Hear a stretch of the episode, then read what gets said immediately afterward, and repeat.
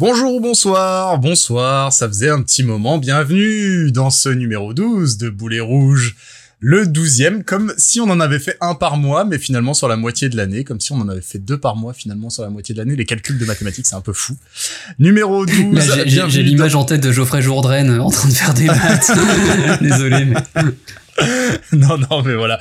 Euh, bienvenue, numéro 12. euh, podcast consacré à Arsenal sur jeu.net. Vous commencez à connaître la chanson maintenant et vous commencez à connaître les gens qui sont là pour vous. Euh, bonjour, moi c'est le perfide Albion en chantier et en chantier, en chantier, enfin peu importe, whatever. Et mes camarades euh, qui ont même pas attendu que je finisse mon intro pour me chambrer. Johnny et Jérém Bako, comment ça va les amis? Ça va, ça va. Écoute, Oui, j'ai euh, fini ma phrase un peu abrupte, je suis désolé. ouais. Je ne sais. Non, mais je vais, je vais y aller. Non, ça va, ça va. euh, content de revenir. C'est fini. Ça fait, c'est fini. Euh, et et, et l'autre bonne nouvelle quand même, euh, hormis notre retour euh, sur le podcast, c'est quand même que l'Australie joue ce soir. Ah Voilà. Au Contre, football euh, Oui, donc, contre le Taipei chinois, donc Taïwan, je crois, en version sportive. Donc on risque de se régaler. euh, Ah, je me demande si plaisir. selon la FIFA, c'est pas justement Chinese Taipei comme au niveau des Jeux Olympiques. euh, Ouais, c'est ça. Ouais, c'est ça. Ouais. Mm. Voilà, Alors, c'est attendez, parce points que Taipei, géopolitiques c'est- asiatiques. euh, Taipei, c'est c'est divisé en deux, c'est genre euh, le même délire que Hong Kong, un petit peu, ce genre de. Non, mais en fait, au moment où, après la deuxième guerre mondiale, quand la Chine est devenue communiste, les Occidentaux ont reconnu donc Taïwan, qui était un capitale Taipei, comme euh, la Ah, République de oui, Chine. oui, et il a- et euh, il a fallu Ouais, attendre les années Taïwan. 70 pour qu'on considère que la Chine, bah, c'est ce qu'on appelle aujourd'hui la Chine, et pas juste Taïwan. Oui, oui, bien sûr. Bah oui, Taipei, c'est Taïwan. en fait, voilà, les, deux se considèrent comme la Chine. Après, voilà. Et Moi, voilà. je, je veux pas prendre voilà. position. Et donc, celui qui vient de nous faire une leçon de géopolitique et euh, de géographie, c'est Johnny. Comment ça va, mon cher Johnny? Eh Bah écoute Florian, ça va. Je hâte euh, de justement débriefer cette saison euh, haute en couleurs et euh, voilà tellement appréciable pour les, les fans d'Arsenal que nous sommes. Ouais, autant couleur, autant en gris et en noir globalement en termes de couleur, hein, euh, un petit peu de rouge sang aussi, parce que vous l'aurez compris, voilà, euh, euh, ce, douzième épisode sera donc consacré au bilan tant attendu de cette saison, ma foi, désastreuse, probablement la plus désastreuse depuis euh, que je supporte ce club, je pense, à bien des niveaux d'ailleurs. Ça va faire 20 piges maintenant et je crois que j'avais pas euh, j'avais pas vécu de trucs aussi affreux et pourtant et pourtant Dieu sait si on en a connu des saloperies, mais alors Ah, celle-là. j'a- J'attendais presque un hockey boomer de Jérém, mais il n'est pas venu. non, je, je, écoutez, moi, je, Il- je subis. hein. Il cherchait dans sa mémoire, est-ce qu'on n'a pas eu pire? Attendez. euh.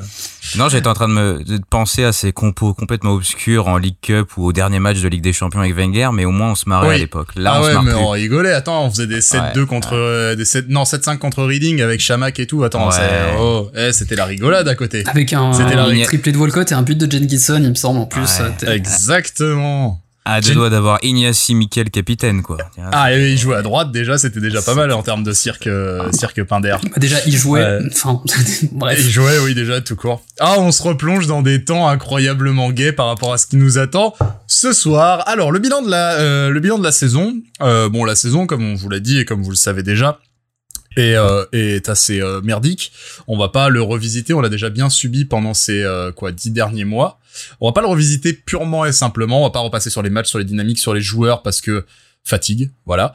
Par contre, il y a un truc qu'on attendait de voir tous parce que c'est à la fois euh, notre passé immédiat et notre futur aussi, c'est euh, de pouvoir tout simplement évaluer le premier exercice plein de Mikel Arteta à la tête du club. Et c'est par ce prisme-là qu'on va un petit peu aborder cette saison, c'est-à-dire que euh, on va enfin pouvoir jeter un regard en arrière sur euh, sur cette première saison à la tête d'Arsenal, conforté euh, dans son poste de manager, puisqu'il n'était plus head coach au moment où il a abordé cette saison. Il n'était plus head coach depuis maintenant un an. Hein. Je crois que le passage de head coach à manager a été fait euh, en mai dernier, avec toute la symbolique que ça portait. Il a eu sa pré-saison, son premier mercato, etc., avec des- avec des finances évidemment euh, compliquées. On va on va avoir l'occasion d'y revenir, mais en tout cas voilà, on va aborder cette saison à travers le prisme de la saison euh, de, de, de Mikel Arteta et à travers euh, bah, ce qu'il a réussi, ce qu'il n'a pas réussi, parce qu'il y a des choses qu'il n'a pas réussi, euh,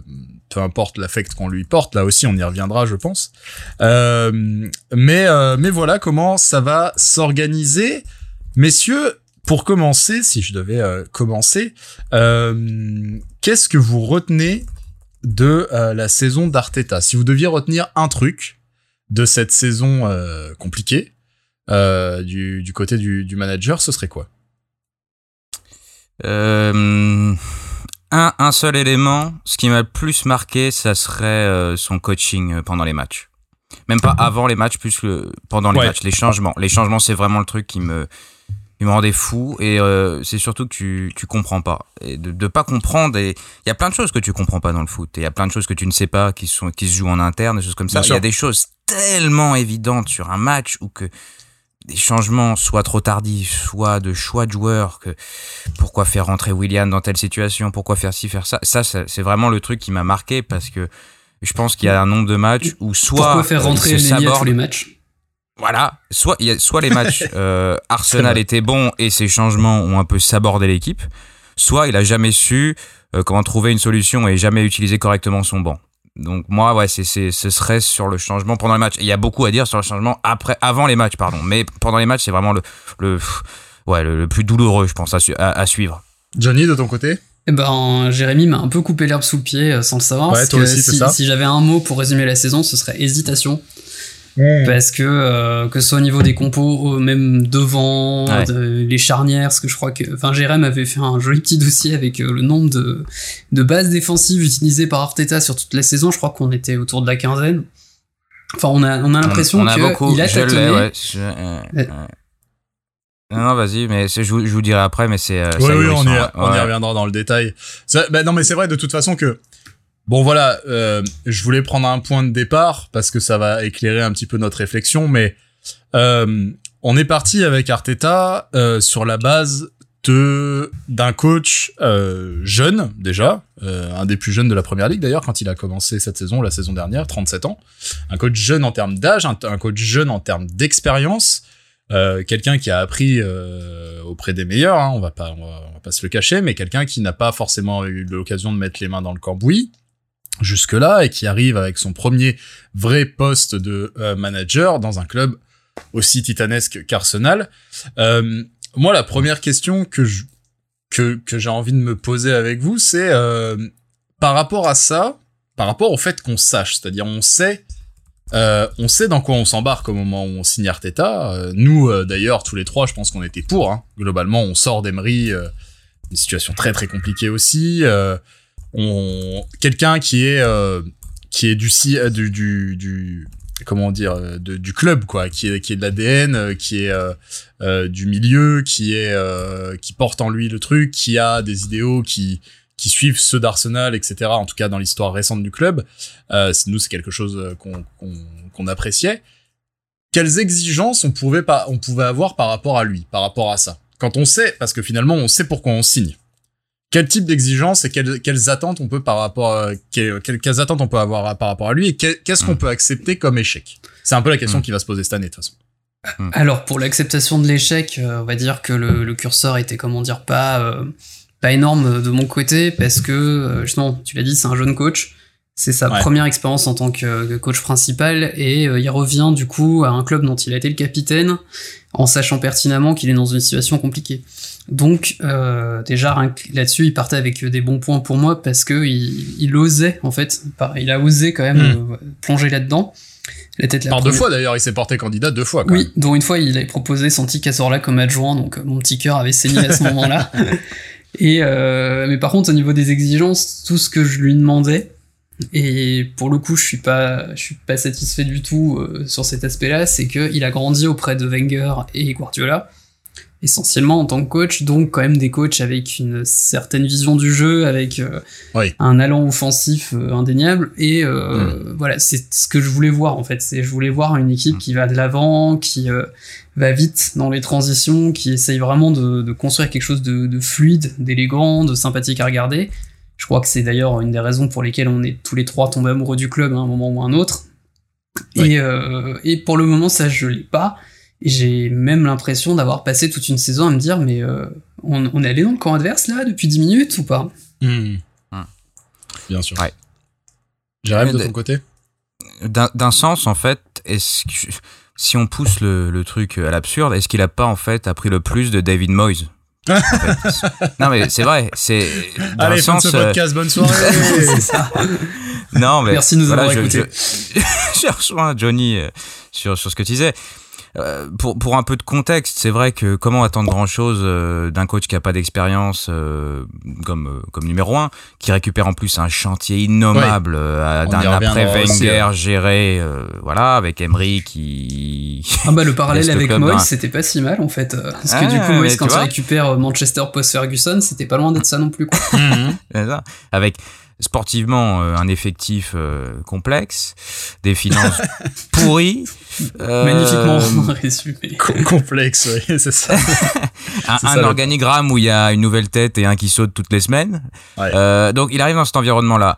Après, euh, n'oublions pas aussi, du point de vue de l'effectif, qu'il a eu un mercato. euh, le Ouais. dernier, l'année dernière, et j'oublierai pas que David Luiz a été prolongé, que William et Runerson ont Oh. été euh, ramenés, parce qu'il y a eu peut-être Gabriel, euh, qui est peut-être le seul point positif euh, du mercato de l'année dernière, mais sinon c'est c'est c'est pas bon. Ouais. Et puis c'est surtout, je, rejoins- je vous rejoins aussi là-dessus. Euh, moi, à la limite en termes de résultats, euh, bon, voilà, c'est pas, c'était pas les, mes premières attentes. J'étais prêt à troquer les titres ou les victoires pour en fait du jeu, une espèce de rêve, d'émotion Mm. qui revient. Euh, avec une idée de jeu, des bases, une vraie fondation pour la suite, voir des progrès un peu comme Klopp avec Liverpool, ça tâtonnait, Ouais, mais ouais. tu savais où il allait. Là, honnêtement, tu as vu des bribes de petites choses ici et là, des trucs vraiment sympas, mais alors, une irrégularité dans ses choix et une frilosité, comme, euh, comme vous l'avez dit, sur des choses complètement dingues. Euh, et au final, pour l'instant, euh, là, c'est difficile parce que c'est Arsenal, parce que c'est sa première expérience. Je pense que si c'est pas Arteta, c'est n'importe quel autre coach dans n'importe quel autre Il club, saute. il est viré, il est viré. Ouais. Ah ouais, ouais, il peut pas tenir. Là et là, euh, c'est- c'est c'est clair pour moi. C'est dans n'importe quelle autre situation, le coach Je pense qu'il passait, Arteta il n'est plus en pas poste. 2021, à Non. mon avis. Non, non, Mais- non, non, il y a- mais- il y, a deux mois sans victoire euh, entre novembre ouais, et ouais. décembre. C'est Et c'est et il est et je pense que même dans un club comme Arsenal, il est pas passé loin. On peut on peut se demander après, mais là on est dans la zone de de spéculation. Mais voilà, à quel point euh, le club euh, euh, lui avait donné à combien il avait de vie en fait. Combien tout simplement, hein, combien il avait de vie, qu'est-ce qu'il avait droit, à quel point le club s'est engagé avec lui, tout en sachant qu'il allait avoir ses failles.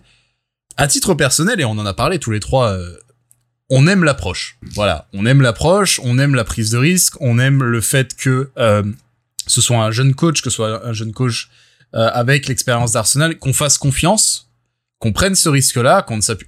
Euh, je pense que tous les trois là, je pense parler pour vous, mais que on serait, euh, on est très très euh, très très méfiant à l'idée de voir euh, quelqu'un comme Carlo Ancelotti arriver sur le banc, euh, un profil très très arrêté avec beaucoup d'expérience qui est censé nous amener des résultats. Prendre son chèque Mais- et partir un an après. Voilà, voilà, c'est des choses.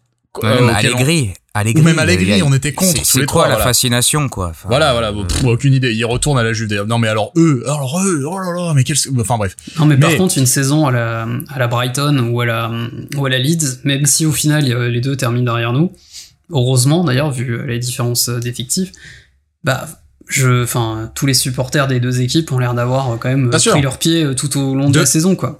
Mais du coup, de l'idée centrale, de ce qu'on partage tous les trois, de cette idée de jeu avant tout. Et de toute façon, ça, ça, ça, ça fonde Arsenal depuis, depuis des années. Alors bien sûr, il y a ce côté, euh, ce vieil héritage un peu, euh, un peu relou des Invincibles, notamment de, du début des années 2000, où euh, il y a des attentes, même dans leur, dans leurs paroles à eux, hein, les, les anciens joueurs d'Arsenal, où voilà, pour eux, c'est les titres et les titres et les titres. Il y a quand même, chez nous, qui sommes un peu plus euh, euh, supporters quelques années après, on est plus attaché à quelque chose de euh, bah voilà un petit peu romantique un petit peu éthéré mais ce côté ce, truc un peu éphémère du mouvement du beau geste du machin de on a pareil tous les trois en commun c'est cette époque de des, des Wenger Boys enfin des des gamins euh, de 2007-2008 voilà c'est ces espèces de, de saisons euh, que tu que tu brûlais aussitôt aussitôt allumées mais sur lesquelles tu il y avait parfois des, des fulgurances incroyables qui te faisaient vraiment aimer le foot il y avait un truc moi, il y a eu un truc chez Arteta très vite. Euh, j'ai noté, j'ai dit, comme diraient les les dix commandements, l'envie d'aimer, l'envie d'aimer. Vraiment, quand quand quand Arteta il arrive, moi je me rappelle, je pense que vous en rappelez aussi parce qu'on l'a décortiqué ce truc-là. Ses premières interviews en tant que coach d'Arsenal euh, pour le site officiel du club, etc. Tu te dis, putain, enfin le mec il a compris. on sort de plusieurs mois avec Emery où Emery s'était complètement renié, où il était tombé dans un football de réaction euh, euh, sans ambition, euh, vraiment rigide, affreux, euh, qui n'était même pas ses convictions à lui d'ailleurs. Hein, ah ça, ça l'a jamais oh, été. oh. Voilà, qui n'était même pas celle qu'il avait au début, mais il s'était replié là-dedans par flip, par par non confiance dans son effectif, je pense. Bref, par aussi absence de soutien au sein du club, invisiblement. Hein, oui, parce euh... qu'on l'oublie, mais les premiers mois d'Emery, euh, c'est peut-être nos, nos, plus gros kiffs euh, des cinq dernières années. Hein. Parce, mais parce que je vois du Emery sur les premiers 23 mois. 23 matchs sans défaite. Hein, avec voilà, voilà. Parce qu'on voit du Emery. Là, on voit du Emery. Et puis après, ça s'est écroulé. Le mec a disparu complètement, ses idées avec. Euh, et, et voilà, il l'a souvent martelé. Manque de soutien au, au sein du club. Moi, je, je, j'y crois assez à ça. Mais là, Hmm. quand, quand Arteta arrive, on a quand même des trucs où on se dit putain, le mec sait, il a la pommade, il a compris ce qu'on attend.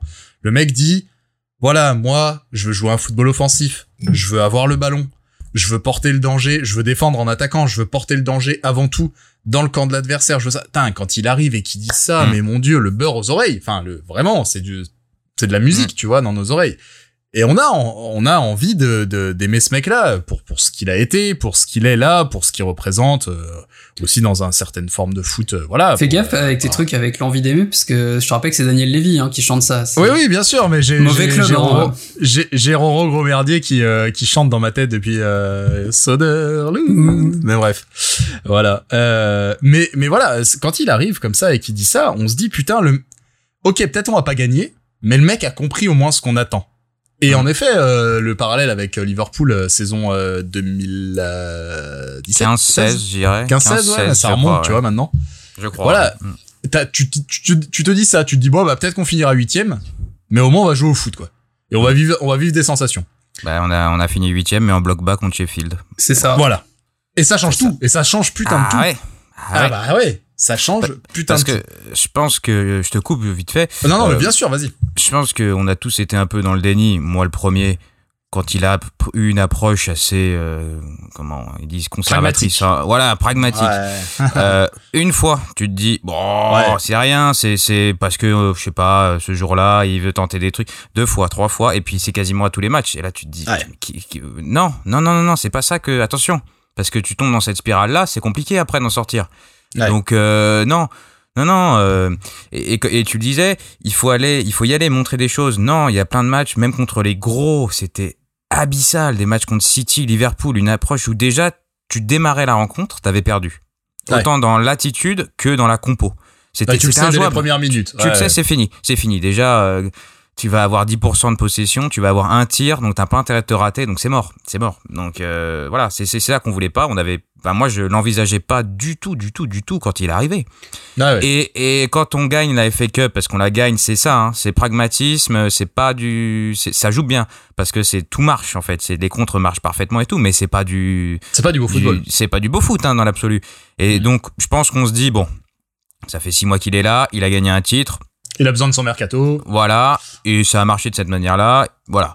Il va capitaliser dessus, on va partir sur quelque chose. Et puis on nous a vendu ces histoires de 4-3-3 avec du pressing, du truc, je veux mon Mmh, système. mmh, mmh. Que dalle, que dalle au final. C'est trop, c'est trop, euh, comment ponctuel. Ça, démarre bien parfois les rencontres, parfois c'est juste après la pause qui, qui vont tenter euh, de se bouger un peu le cul, mais c'est jamais pendant 90 minutes et c'est jamais l'approche que tu attends. Enfin voilà, je, je, je- je suis un peu dans des digressions, mais voilà, c'est ce que je voulais dire Non, sur, non, bien euh, sûr. sur Bien sûr.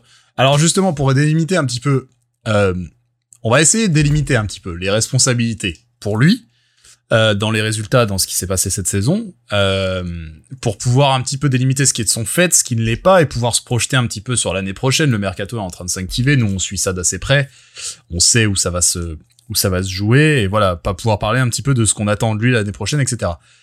Pour parler responsabilité, forcément, il faut délimiter un petit peu, comme on le disait en intro, euh, qu'est-ce qui est de son fait, qu'est-ce qui ne l'est pas, qu'est-ce qui, euh, euh, sur quel point il y peut quelque chose, sur quel point il n'y peut rien, et il doit jouer avec, et il joue avec des euh, des cartes qui ne sont pas forcément celles qu'il a choisies. Tu le disais, Jérém, en ouverture, il hérite quand même, même après ce après ce premier mercato, il hérite d'un chantier titanesque qui est celui de l'après Wenger, qui n'a pas été du tout résolu par euh, Unai Emery, euh, qui a été finalement euh, un pansement sur une jambe de bois et qui voilà ça ça ça ça ça n'a ça n'a pas ça n'a rien apporté euh, Ceci dit, Emery c'est- n'a jamais eu la main sur le recrutement aussi. voilà en plus non mais qui plus est non mais tout à fait c'est ça exactement donc Emery pour moi c'est une parenthèse le chantier de l'après Wenger n'a pas été corrigé n'a pas été pris en main encore n'a pas on n'a pas encore l'après Wenger pour Mm. le moment on a une espèce de période de transition gigantesque qui n'est toujours Ouais. pas stabilisée à l'heure qu'il est C'est dommage pour Et- Emery hein, d'ailleurs, parce que je, je, je reste persuadé que c'est un super coach et qui euh, aurait vraiment pu. Enfin, quand euh, le club a annoncé Emery euh, pour prendre l'association de Wenger, je, je me disais sur le moment que c'était le meilleur choix possible. Parce Ah bah, que au niveau de ses identités de jeu, bah voilà, il a euh, deux fois plus de coupes d'Europe à lui tout seul que notre club.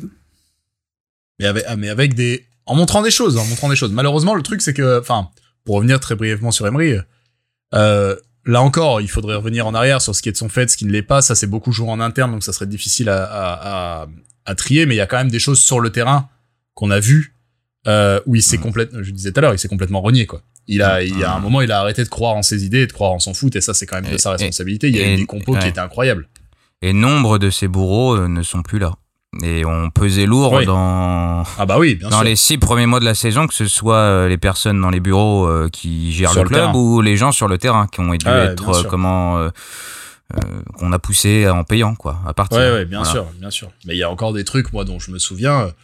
Je veux dire, Torreira en 8 et chacun en 6, moi, c'est un truc qui restera jamais gravé comme une cicatrice. Hein. Euh, je- Et ça, c'est un choix que Emery a fait. Hein. Donc, euh, ah là, c'était vraiment le truc qui n'avait pas de sens et t'avais même l'impression que euh, Torreira lui-même savait pas où il devait se mettre.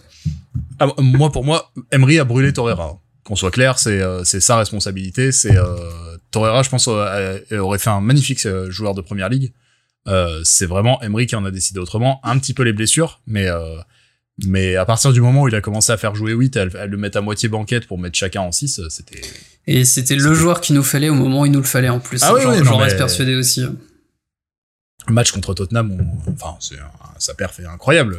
Bah, C'est- quel supporter d'Arsenal n'a pas hurlé quand il a planté contre Ah Tottenham non, mais voilà, je veux dire. Et ça, euh, voilà, Emery, j'ai quand même des griefs contre lui, et pourtant, je partage ton constat de base qui était que que euh, qu'on était hyper positif vis-à-vis de lui et par rapport à son profil, etc. Et là, en tout cas, voilà, Arteta récupère un chantier en termes d'effectifs. Il récupère un chantier. C'est une équipe qui n'est pas la sienne. euh, qui n'est pas la sienne et qui est pas faite pour jouer avec ses idées en plus parce qu'il arrive avec des idées et il a une équipe qui n'est pas faite pour jouer avec ses idées. Ouais. Bah, ça s'est vu hein, sur pas mal de matchs cette saison parce que alors il y a sûrement des trucs qui ont peut-être pas été ou mal travaillés euh, à l'entraînement, mais quand tu vois l'équipe incapable de ne serait-ce de s'approcher des 30 mètres avec le ballon ou euh, d'arriver à juste contre-attaquer à peu près proprement, tu te dis mais enfin il y, a un- il y a un truc quand même parce que c'est des joueurs la plupart que- qui ont quand même déjà prouvé euh, certaines choses, qui Mm. ont qui ont un, qui ont un bagage, euh, et t'as l'impression que, ouais, une fois qu'ils se retrouvent avec le ballon dans le coin adverse, ils savent plus où aller. Il y a, il y a peut-être allé deux exceptions sur l'ensemble de la saison, c'est Saka et Tierney. Et encore, Saka, à la fin, était euh, turbo cramé à force d'essayer de porter tout le monde tout seul, quoi. Ouais, et puis il paye, euh, en termes de constitution d'effectifs, il paye des changements à répétition, il paye un Sandley qui gérait avec les agents, il paye Ad- euh, Edu qui. C'était un peu. Voilà, et puis l'été dernier, je crois que c'était un peu limite, il n'était pas complètement arrivé, voilà, c'est- il y avait encore en transition. Tu te retrouves Ouais. avec un mercato euh, effrayé, enfin, c'est Cédric, euh, Pablo Marie qui sont conservés sur des contrats euh, extraordinaires, c'est. C'est William, c'est tout ça. ouais. Enfin, ça n'a aucune cohérence en fait. Et tu règles aucun problème. Il y a que Partey et mon Dieu qui m'a déçu. Mais Ouais. euh, il y a que Partey qui est un minimum cohérent avec Gabriel. Ajoute- Gabriel. ajoutons ce contexte Covid encore un peu particulier aussi. Ah, on allait y venir, on allait y venir. bien sûr. Ouais. Et puis, mais, mais qui gère cette baraque quand Saliba euh, ne joue pas pendant six mois? Enfin, qui, qui, qui gère, qui prend les décisions là-dedans? Euh, et, donc voilà, ça c'est un tas de trucs que lui ne peut pas, à mon avis, avoir la main dessus. Du moins pas à, l'été dernier. Mais comme vous l'avez dit, au cours de la saison, tout ce qui est dans le jeu, c'est lui aussi qui met sa patte sur l'équipe, c'est lui qui sélectionne les joueurs, c'est lui qui doit dire à un moment à William, bah Mm. t'es nul, donc tu vas dégager. C'est toi qui doit dire à David Luiz, tu t'es nul, donc toi aussi tu vas dégager. C'est lui qui doit arrêter de changer de charnière centrale à tous les matchs, c'est lui qui doit arrêter Ouais. de mettre la casette sur le banc. Enfin, la liste est infinie. La liste est infinie. Je veux bien qu'il y ait des choses à côté, et il y a eu des choses bien. Il y a pas eu, on y reviendra, mais il y a pas que eu des, des, des choses mauvaises. Mais il y a beaucoup de choses qui ne dépendent pas aussi de lui, quoi. Voilà, bah là, faut le rappeler parce que maintenant on s'y, on, l'oublie un petit peu, mais il y a encore quelques mois, euh, il y avait Shkodran Mustafi, il y avait Mesut Özil. Il y avait Socrates On parle- Papadopoulos. Il y avait Socratis. On parle de, on parle de gestion d'effectifs. Il faut se rappeler quand même qu'il a dû gérer euh, le cas Eusil quand même, euh, dont un cas dont on ne saura euh, les tenants et les aboutissants que probablement dans quelques années. Mais euh, euh, il y a eu des, il y a eu beaucoup de vagues cette année quand même en termes de, euh, au-delà même de la de la qualité de l'effectif, parce que Ouais. bon, ça c'est une chose, c'est une chose. euh, il hérite d'un d'un effectif qui est euh, qui est Mm. déjà un petit peu euh, juste en termes de qualité, on va pas se le cacher. Euh, Il y a eu en plus des, des problèmes de vestiaire. Enfin, euh, euh, Bah, il- La saison est unique dans tous les sens du terme, et littéralement, Ouais, ouais. quoi. C'est, Ouais. voilà, il y en aura pas deux comme ça, à mon avis. D'ailleurs, Ouais. merci aux camarades marseillais de apparemment récupérer euh, Matteo Gendouzi. euh, Oui, voilà, mais- C'est mais- mais franchement merci les gars. Et en plus, je vois pas dans quel. euh, alors, je peux me planter, mais je vois pas dans quel univers Gendouzi à l'OM ça peut réussir. Je, Ah, pour moi, c'est, euh, pas à voir comment me- c'est possible. c'est la, comment on dit, la, la flamme et la flamme et l'allumette quoi. Enfin, l'allumette et le. Et bref, ça va exploser quoi. Oui, avec, Euh, avec mais- en plus. Oui, oui, non, mais voilà, non, mais fou. Euh, euh, incroyable, mais voilà, Gendouzi, en effet, euh, qui, euh, une espèce de délire un peu clanique, hein, avec, euh, avec Gendouzi, avec Ozil, avec, euh, euh, même Mustafi dans un certain sens, euh, Socratis aussi, il y a eu un délire un petit peu de. Kolasinac aussi. Il y a eu, euh, Kolasinac, je l'oublie, je l'oublie, bien sûr, mais. Mais il, toujours il, mais- il, il, pas il est toujours joueur d'Arsenal hein. aujourd'hui. Ouais, ouais, bien sûr, euh, bien sûr, bien sûr. Schalke ne voilà. s'est pas maintenu. il a fallu faire avec tous ces mecs-là qui n'étaient euh, non seulement pas au niveau, déjà c'était une chose parce que quand même, je vais le redire, hein, parce que c'est une blague qui est drôle, mais je coderai Mustafi quand même. Je, il faut, il faut le dire, il faut le dire haut et fort quand même. Euh, il y a- 40 Oui. millions. 40 quand même, millions. voilà. Et on y a Euh, cru pendant trois mois parce qu'il avait euh, Prime Koscielny à côté de lui. Voilà. Donc euh, problème d'effectif, problème de vestiaire, euh, ça compl- euh, com- compliqué déjà, très compliqué. Euh, contexte, Johnny l'a dit tout à l'heure. On peut pas l'écarter. De toute façon, c'est bah oui, c'est enfin c'est une que tu le disais, Jérém, c'est une saison unique en, Ouais. à tous les niveaux et celle-là quand même en termes de euh, Enfin, je veux dire, je sais même pas Tu- par où tu- commencer, mais les, les finances qui sont bridées, le, Ouais. Le, Ouais. Mais t'as quoi Ça a commencé plus tard, ça a commencé mi-septembre, donc ça fait trois. T'as neuf Ouais, mois mais en tu de commences avec des joueurs qui ont rien dans les jambes de toute façon. Ouais, mais t'as Tu 9 commences mois de compète, il y a eu peut-être quoi euh, 4 semaines maximum sur 9 mois où il y a eu qu'un match par semaine. Incroyable. Honnêtement. Incroyable. Et puis et puis les trêves à rallonge avec trois matchs par euh, trêve internationale avec trois matchs pour chaque joueur. Donc on en perdait à Ah, chaque fois quatre, aux Souvent quatre remets. du match parce que eux ils avaient le droit d'aller faire la bringue ici et là et l'autre euh, quand il allait pas à Dubaï le week-end enfin bon c'est autre chose mais enfin, il y a eu il y a eu il y a eu des trucs invraisemblables dans cette saison et un rythme complètement dingue et les joueurs étaient complètement rincés ça Ouais. il y plus rien non plus pas, Bah, ça pas même, qu'à Arsenal euh, non plus. oui. On voit la, Non. les saisons de Liverpool. Hein. Tout- Euh, tout et le pourtant en Arsenal fait, avait un effectif de, cause de ça. de 34 joueurs hein, quand même hein, 34 joueurs Ouais, mais il si tu regardes les deux équipes qui finissent de la joueurs saison et et, d'ailleurs qui voilà, se retrouvent en finale de des Champions, rien c'est c'est les deux équipes qui pouvaient justement aligner potentiellement une A, une B euh, par semaine quoi. Et c'est pas un hasard si euh, bah, tu retrouves City et Chelsea euh, au, bout de la saison quoi, parce que euh, enfin je veux dire euh, une équipe comme euh, Sheffield qui s'est complètement écroulée, d'autres qui arrivaient pas à lutter, Liverpool qui forcément perd quelques cadres assez vite dans la saison, donc se retrouve se retrouve au fond du trou, mais arrive quand même à s'en remettre. Enfin bref, t'es sur un contexte global où on a eu peut-être la pire première ligue depuis longtemps. Déjà, en plus, t'as personne dans les stades. Bah, en termes de en termes de niveau de jeu, euh, je pense qu'on peut c'était s'accorder cata, là-dessus. C'était On peut s'accorder- On peut s'accorder là-dessus. Ouais. Et on n'a pas fait grand chose à Arsenal pour relever le niveau. Hormis peut-être euh, un ou deux matchs quand même, mais euh, Bon. Non, mais t'as raison aussi de le dire. Le- l'absence du public. Enfin, je veux dire l'absence du public, c'était terrible. Je veux dire pour des, on, je pense qu'on mesure pas pour des joueurs de foot qui sont alors certes pour certains euh, des euh, des purs professionnels qui ne font que prendre leur thune, etc. et qui n'aiment pas forcément le sport. Mais c'est des cas isolés. La plupart, c'est quand même des mecs qui aiment ce qu'ils font et qui ont dû être. Enfin, je veux dire, je sais pas si vous avez vu l'interview de de Benoît Père il y a quelques mois. Euh, je sais plus pour avant quel tournoi c'était. euh, laquelle c'est où il est bourré avec Vavrinka euh, dans un- Non, non, non, non. Oui, C'est vrai que je dis l'interview de Benoît Père, il y en a plein. Non, non, mais il est parfaitement sobre et il explique, enfin, le mec est en dépression, quoi. Il explique les conditions de jeu, il dit, mais qu'est-ce que, qu'est-ce que, je m'en bats les couilles, je vais prendre ma thune, je me casse, de toute façon, il y a personne dans le truc, enfin, j'ai, j'ai, Bah, D'ailleurs, il s'est recyclé. ça, en fait. Il s'est recyclé en faisant la paillade Academy sur hors-jeu. non, mais, euh, je pense que ces mecs-là en ont, en ont souffert, vraiment. Et au-delà de ça, euh, ça change complètement l'équilibre du jeu. Tout d'un coup, t'as plus de, domicile ou extérieur. C'est quoi domicile extérieur quand ton stade est vide? Mais imagine des joueurs frissons comme euh, Saka ou Tierney avec un public Bien qui sûr. hurle à chaque fois que qu'ils franchissent un joueur. Imagine d'ailleurs, un comme Smith Rowe, un gamin le- du club qui est poussé, un, un- enfin c'est à l'Emirates, mais quand même un gamin comme lui, il y a moyen que ce- ça, sûr, ça chauffe un peu. Donc oui, enfin je pense que oui, ça leur a euh, clairement manqué. Et le dernier match euh, contre Brighton, il y avait vraiment, c'était bizarre à regarder. Je regardais sur euh, sur RM- RMC et c'était sans commentaire. C'était sur les canaux annexes. Ouais.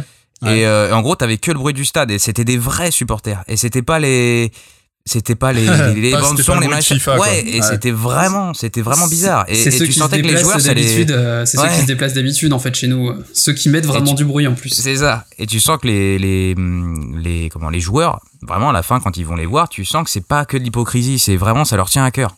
Ouais, ouais, ouais, bien sûr.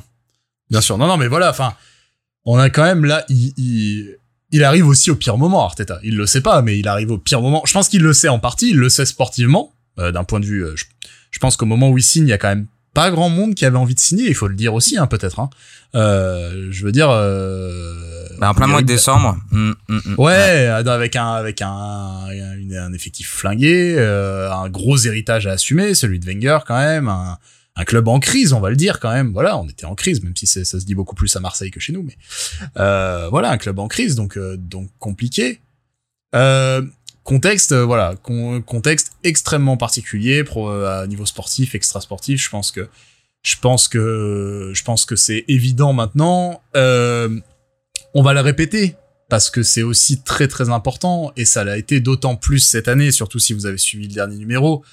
Euh, Arteta arrive dans un club qui est euh, possédé par personne, qui est possédé par personne, qui est possédé par quelqu'un en tout cas qui n'est pas là. Par Bah si, vide. malheureusement en fait, euh, le, Oui, oui. le, le club s'en rend bien compte à chaque fois qu'il faut verser les dividendes en fin d'année, t'inquiète, euh, ils Voilà. savent très bien par qui on est possédé.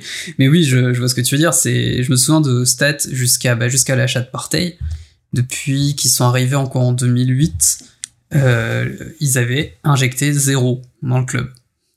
En- alors après, il 12 y a, y, a, y a un truc autour de ça, autour du fait qu'on attende des injections, etc. Machin, parce que j'aurais voulu lire, euh, je n'ai j'ai malheureusement pas trop pas trouvé le temps, mais je sais pas exactement comment ça se situe maintenant avec le fair play financier en termes d'injection des euh, d'argent euh, des propriétaires. Donc, euh, je pense qu'on peut pas non plus courir après des licornes, mais en tout cas, si le soutien de des Kroenke ne s'est pas matérialisé financièrement, là, il s'est avec l'histoire de avec l'histoire de la Super League, ça s'est matérialisé de la pire, enfin leur s'est matérialisé de la pire façon qui soit.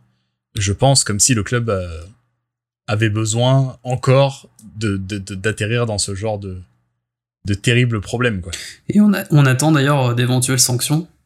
Parce que, a priori, du coup, ceux qui sont restés, euh, donc il reste quoi, le Real euh, et les clubs italiens, il me semble? Ah bah Agnelli chaque semaine crie que euh, c'est la bonne solution et qui maintient ah, ce mec est fou, hein. ce mec est complètement fou. Bah, pareil pour Florentin Pérez, hein, globalement. euh. ouais non bon, ouais. Bon, après, lui, Mais- apparemment, il a, je crois que c'est Mediapart qui a sorti ça, qu'il a des intérêts immobiliers en Arabie Saoudite Oui, directement oui, au entreprise de construction. ouais, ouais, Exactement. Mais euh, est-ce que l'UFA peut nous exclure de la prochaine euh, saison européenne du coup? Ce serait drôle. Ce serait Est-ce que, quand même est-ce que Alors, si on, s- est-ce que c'est, est-ce que dans le sens où est-ce que si on se qualifie à la fin euh, 2022, est-ce que c'est, ça marcherait? Je sais pas. Vi- vi- Visiblement, euh, les sanctions pour ceux qui, pour les repentis entre guillemets, ne sont pas à l'ordre du jour. Visiblement, c'est le grand pardon et, euh, et en- je pense qu'on va passer au travers des mailles du filet, ce qui est complètement anormal, euh, à mon sens en tout cas. Et euh, on aurait dû euh, être exclu de toute façon de l'Europa League en cours pour ce qu'on y a fait. En plus, mes bons amis, mon dieu. Ouais, puis même des, Euh, même des, euh, au niveau de la PL, en fait, hein, au niveau de la FA, du championnat, bah, Là, c'est déjà- par- le partir ton avec est des déjà points de plus dur. retard, euh, partir avec des points de retard, ça me choquerait pas. Ouais. Du tout. Le ton est, le ton est, le ton est déjà plus dur du côté de la première ligue.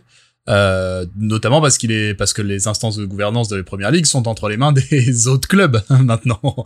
Euh, les autres clubs euh, qu'on a sur, sur qui on a plein pointé un flingue. Euh, et du coup forcément les mecs ont la dent un petit peu plus dure quoi.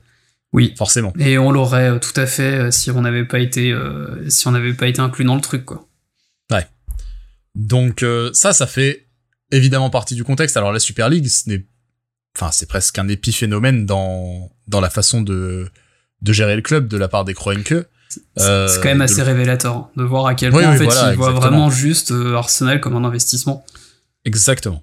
Exactement, comme un investissement. On s'est déjà étendu là-dessus longuement Oui, dans le dernier ça. numéro. C'est pour ça que j'ai pas vous- développé, tu vois. genre. Voilà, voilà, on vous invite, mais moi aussi je me restreins là, on vous invite à aller l'écouter, mais voilà, euh, ça en dit long sur leur façon de considérer le club et, euh, et c'est un vrai problème à l'heure à l'heure qu'il est euh, dans le foot moderne, le, euh, le propriétariat et la nature du propriétariat de c'est un vrai gros problème et Arsenal en souffre, même si de façade il y a une espèce d'unité de façade qui est notamment incarnée par le fiston, par Josh Kroenke, euh, qui est euh, d'ailleurs venu faire amende honorable après euh, après la Super League dans un style ma foi fort rock'n'roll. Euh, mais euh, là où on peut s'interroger, on y reviendra peut-être un peu dans les moins, mais euh, c'est ça s'est ressenti d'ailleurs très récemment. Autant voilà, Arteta n'est pour rien dans le fait que que les Kroenke soient nuls à chier, soient des crevards de capitalistes. Autant il affiche depuis quelques semaines, voire depuis un an, un soutien euh, public aux Kroenke infaillible. Bah, il, il fait, il fait vraiment le mec gênant dans les boîtes qui est plus corporate euh, que tes patrons eux-mêmes. tu Ah sais. ouais. C'est, euh, je pense qu'en fait, si on était dans enfin, si Arsenal était une entreprise lambda, il finirait à un poste du genre Chief Happiness Officer ou quelque chose comme ça, quoi. Non mais Non, mais vrai. c'est c'est vrai que c'est gênant. C'est mais c'est surtout étrange, c'est qu'au bout d'un moment, c'est bon, arrête. On a compris. Enfin, t'as pas besoin de leur dire à chaque fois. On Ouais. a compris que tu les aimais bien, que vous étiez potes, que t'as pas envie de te faire virer, et voilà. Bon, Bah, bah, pourquoi- peut-être pour- que, euh, comme vous l'avez un peu dit, de en langue de bois, décembre, il a, en décembre, il a dû sentir peut-être euh, sa place. euh, il a dû sentir peut-être un siège éjectable ou un truc comme ça. Donc là, il Bah, essaye de se raccrocher ouais, au mais, mais Hmm. qu'est-ce qui l'empêche de répondre euh, justement euh, je- J'ai plus envie de faire de commentaires ou euh, écouter ce que j'ai dit avant ou euh, Oui, voilà, c'est- les- je, me- je ne veux pas me mêler des affaires du club. Il est La- très la- fort la- pour la dire. décision je- ne m'appartient pas, tu vois, ou un et, truc comme et ça. il est très fort pour dire je ne commande pas sur les joueurs qui n'appartiennent pas à Arsenal, mais Ouais. pour dire, enfin tu vois, là, c'est la même genre de, de C'est réponse. exactement ça, on est sur du zèle. On est clairement sur du zèle. En fait, il a pas besoin d'aller dans l'ultra positif. Il a pas besoin. Personne ne lui demande, et probablement pas les propriétaires d'ailleurs, on n'attend pas de lui ça. Maintenant, le fait qu'il le fasse, ça le place clairement du mauvais côté de la barrière, Ah et c'est, et à mon avis, c'est, bon là, on est, on est plutôt dans ce qui n'est pas de son fait Bah, à la base, que- hélas. Parce Ouais, que tu t'allais dire, c'est- parce que s'il dit euh, je vais pas commenter plus, je vais pas plus développer davantage que ce que j'ai dit la semaine dernière ou machin, Ça va les spéculer. questions, les questions, on va spéculer, mais je pense que dans la conférence de presse du moment, les questions s'arrêtent. Alors que s'il dit Oui, ouais, voilà, c'est des oui. mecs mignons, machin, gentils, bah, ça les questions derrière elles vont fuser. Bah pourquoi? Expliquez-nous quelle est votre relation? Donc là, tu repars dans un, c'est un cercle vicieux quoi. Et il y y a une gestion du timing après, après le coup de la Super League qui a été, enfin, Ouais. Moi, ces, ces déclarations après la Super League, c'est infâme. C'est infâme. C'est infâme. Euh, dire, euh, sortir en mode, euh, non, mais si vous les connaissiez comme moi je les connais, oh bah, excuse-moi, c'est des petits pipous, ils sont tout seuls dans la cour de récré, euh, faudrait qu'on aille les voir et leur parler un petit peu. Ouais, chaton. sympas. Non, mais attends. Non, mais voilà.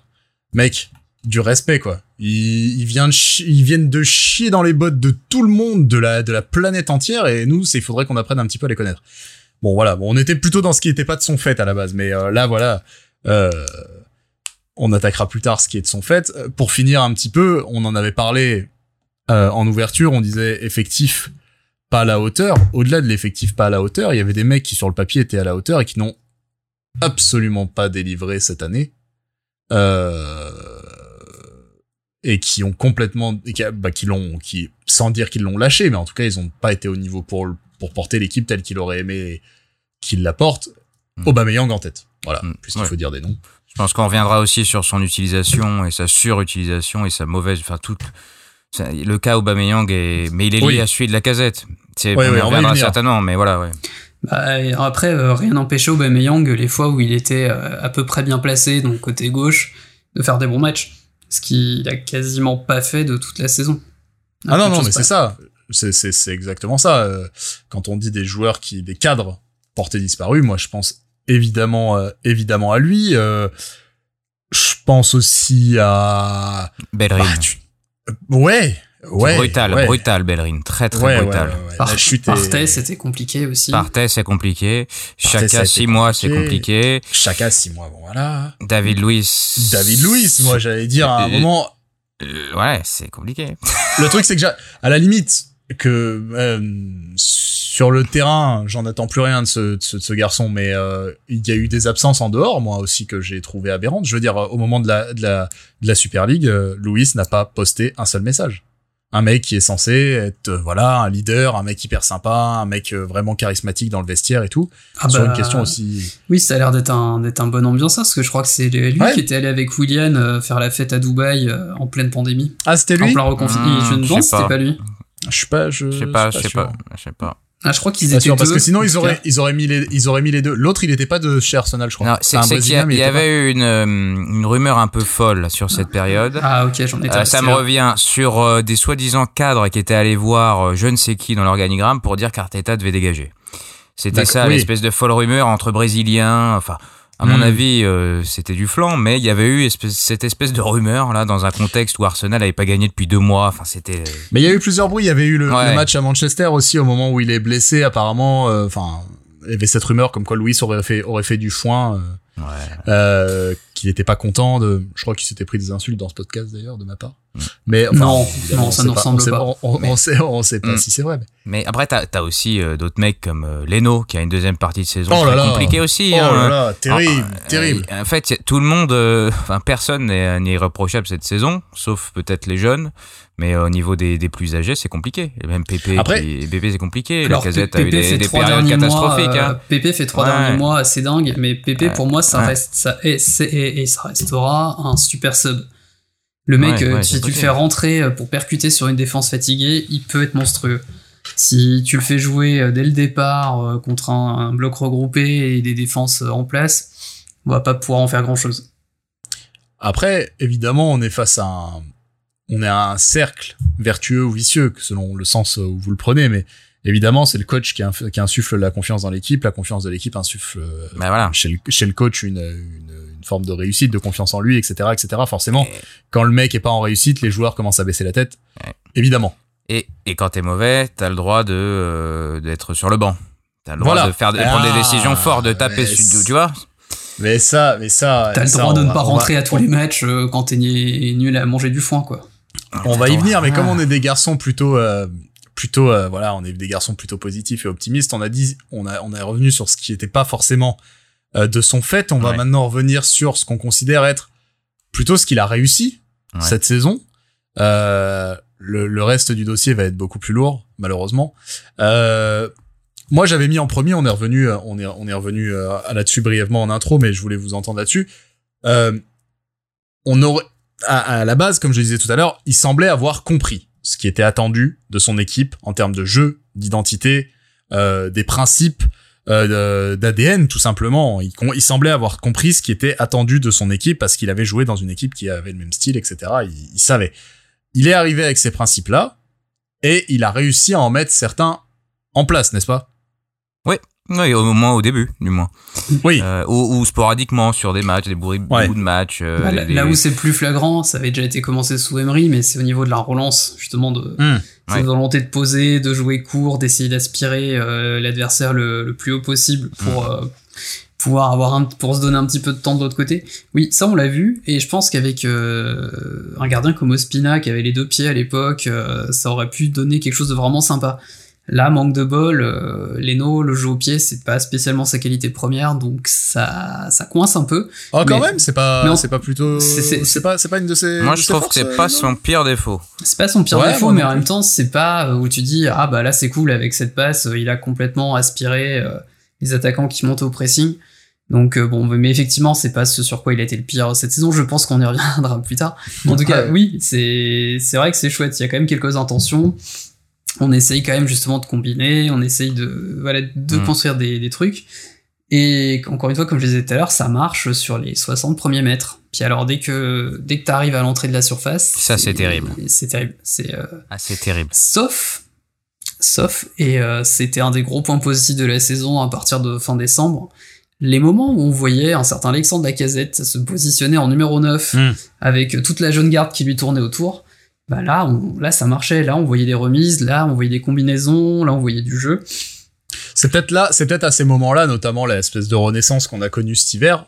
Moi, j'ai cru, et on a cru, je pense, tous les trois, hein, on a cru voir enfin ce qu'Arteta attendait. oui et On a a, cru- on a- vu aussi ce que nous on attendait d'Arteta je pense aussi Oui, bien sûr. Bien sûr. Mais il Mm. y avait, voilà, tout ce qui euh, caractérise jusque-là ce qu'il a mis en place. Tu l'as dit, les relances au sol, euh, l'envie de jouer euh, depuis l'arrière, euh, les transitions rapides. Cette euh, recherche des triangles sur les côtés, Mhm. avec un 10 qui va Ouais. s'excentrer, J'ai- combiner beaucoup. Je trouvais intéressante l'utilisation de Chaka en tant que troisième central ou d'arrière gauche Bien sûr, ou bien de sûr. piston. Enfin, il y avait beaucoup de travail sur ce côté gauche.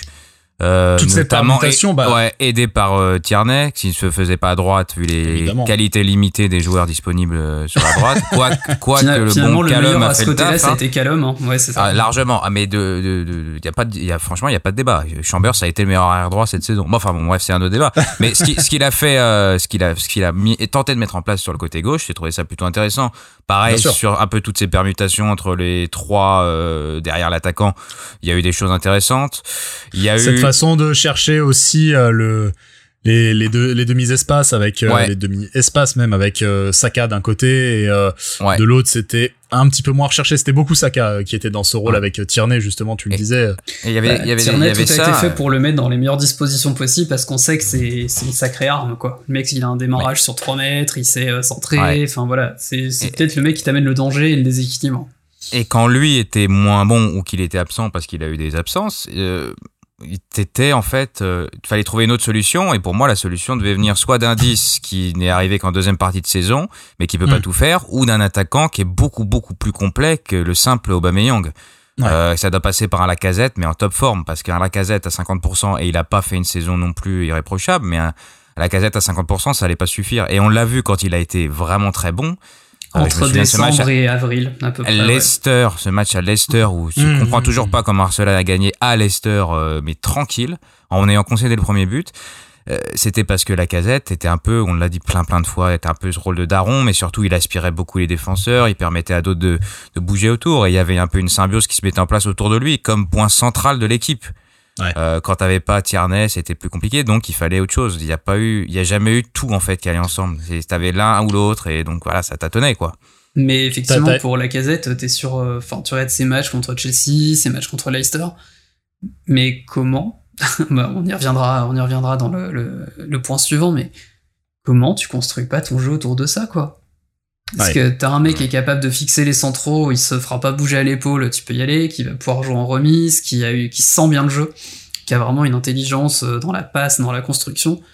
Bah, surtout quand tu recherches justement ce genre de les triangles, le jeu court au sol, les combinaisons. On en a vu quand même quelques-uns des buts euh, sympas bâtis comme ça. Il y avait notamment c'est contre Brighton sous la neige là. Euh, West Brom, West West Brom. Brom. West Brom, West Brom, pas Brighton. West Boxing Brom. Day, ouais. Voilà le but de Saka. Euh, je pense au but de la casette aussi avec la talonnade. euh, Ouais. Pe- Euh, petite pensée aussi pour la famille du, du latéral qui était au marquage de Tierney ce jour-là. Oui, oui, bah oui, ça c'est plus de l'exploit individuel, mais des, des, des jolis mouvements collectifs, on en a eu. Alors pas tout le tour du ventre, je vous l'accorde, mais on en a eu. Il y a eu quand il y a eu cette espèce de truc où tout le monde a dit ah putain ça y est, c'est- ça se met en place. Et je ne pense pas qu'Arteta pensait autrement. Je pense vraiment que c'est c'était ce qu'il ce qu'il voulait voir. Et en effet, la non utilisation de la cadette dans ce contexte-là est vraiment curieuse. On en reparlera après. Euh, Jérém, tout à l'heure t'effleurais un truc. Euh, tu parlais de Chaka notamment euh, de sa de sa réutilisation. La renaissance de Granit Xhaka, c'est Arteta. Et ça, Ouais. franchement, euh, attendez, Ouais. quand même, je sais pas si vous vous rendez compte, mais j'ai dit du bien de Granit Xhaka plusieurs fois de suite euh, dans ce podcast, grâce à lui. Ah bah, sur incroyable. l'ensemble de la saison, j'ai quasi rien à lui reprocher. hein. Franchement, il fait son taf, euh, il, a, il a son re- retrouvé par moments son jeu long, il a vraiment permis à l'équipe un peu de, de sortir de la pression souvent. Enfin, franchement, sur il, la- il la a pris deuxième son rôle de partie- leader. Ouais. Ouais. Sur la deuxième partie de saison, je pense que c'est le meilleur joueur de l'équipe. Mm. Devant, devant Saka qui a eu une légère baisse de régime après une première Ah, saison, il ouais. était tout seul.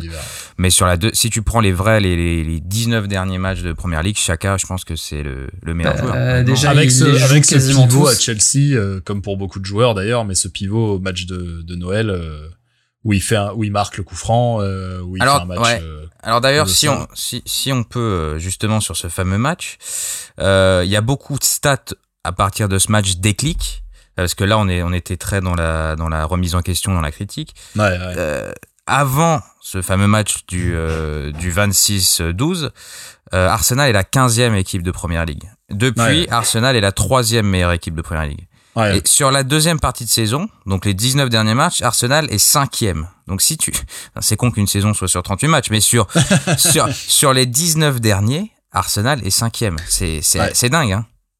Oui, donc pareil, à prendre avec des pincettes, parce que sur l'année 2015, on est largement la meilleure équipe euh, Ah ouais, du ouais, ouais, tu championnat, vois, mais, euh, mais oui, effectivement, je vois ce que tu veux dire. C'est Ouais, là, je, je pense qu'il y a une relativité, enfin, un relativisme à adopter sur euh, le niveau global, ce qu'on disait tout à Oui. l'heure. euh. c'est ce que j'allais dire justement, c'est Mais qu'on fait c'est- quand même pas une deuxième partie Mais- de saison. Non, mais euh, c'est- c'est- Mais c'est c'est vrai que. City a joué dans la même championnat que nous, finalement. Enfin, Mais je veux dire. c- ouais, euh, c'était plus pour pointer le côté irrationnel et unique Bien de sûr, cette bien sûr, saison oui. où tout est inexplicable en fait. C'est- Et il a, il a dit souvent, Arteta, d'ailleurs, on, on y reviendra, je pense. On y reviendra dans les mois, mais ce côté, euh, euh, cette équipe on-off, voir ces deux équipes dans un même match, il a souvent utilisé cette expression-là. J'ai, j'ai vu deux équipes différentes. On y reviendra, mais en effet, renaissance de Chaka incroyable, l'intelligence tactique quand même d'Arteta de dire, en fait, il faut que je le sorte de la NAS, il faut que je le sorte de là. La première ligue, numéro 8 en première ligue, c'est pas pour lui, en fait, c'est trop. En tout cas, dans certaines phases, c'est trop pour lui. Et il faut que je lui trouve une place, et il lui trouve cette place euh, euh, hyper euh, hyper maligne de quarterback gauche, euh, en le faisant euh, dans les phases de construction, en le faisant se décaler, comme tu disais tout à l'heure, en le faisant désaxer et descendre un tout petit peu pour lui retirer la pression, pouvoir le- avoir le temps de lever la tête. Et là, tout à coup, il se retrouve à trouver des trajectoires, trouver des angles de passe beaucoup plus intéressants. Oui, parce que tu lui ouvres l'angle en fait sur son pied gauche en Exactement. le comme ça. Et, et le- et là, le- tout à coup, tu lui fais de la verticalité, Ouais. etc. Et le, le deuxième euh, déclic euh, après Chelsea, je pense, dans la saison, c'est la blessure de Tierney et sa Ouais. décision honnêtement incompréhensible de finir la saison avec Chaka arrière gauche.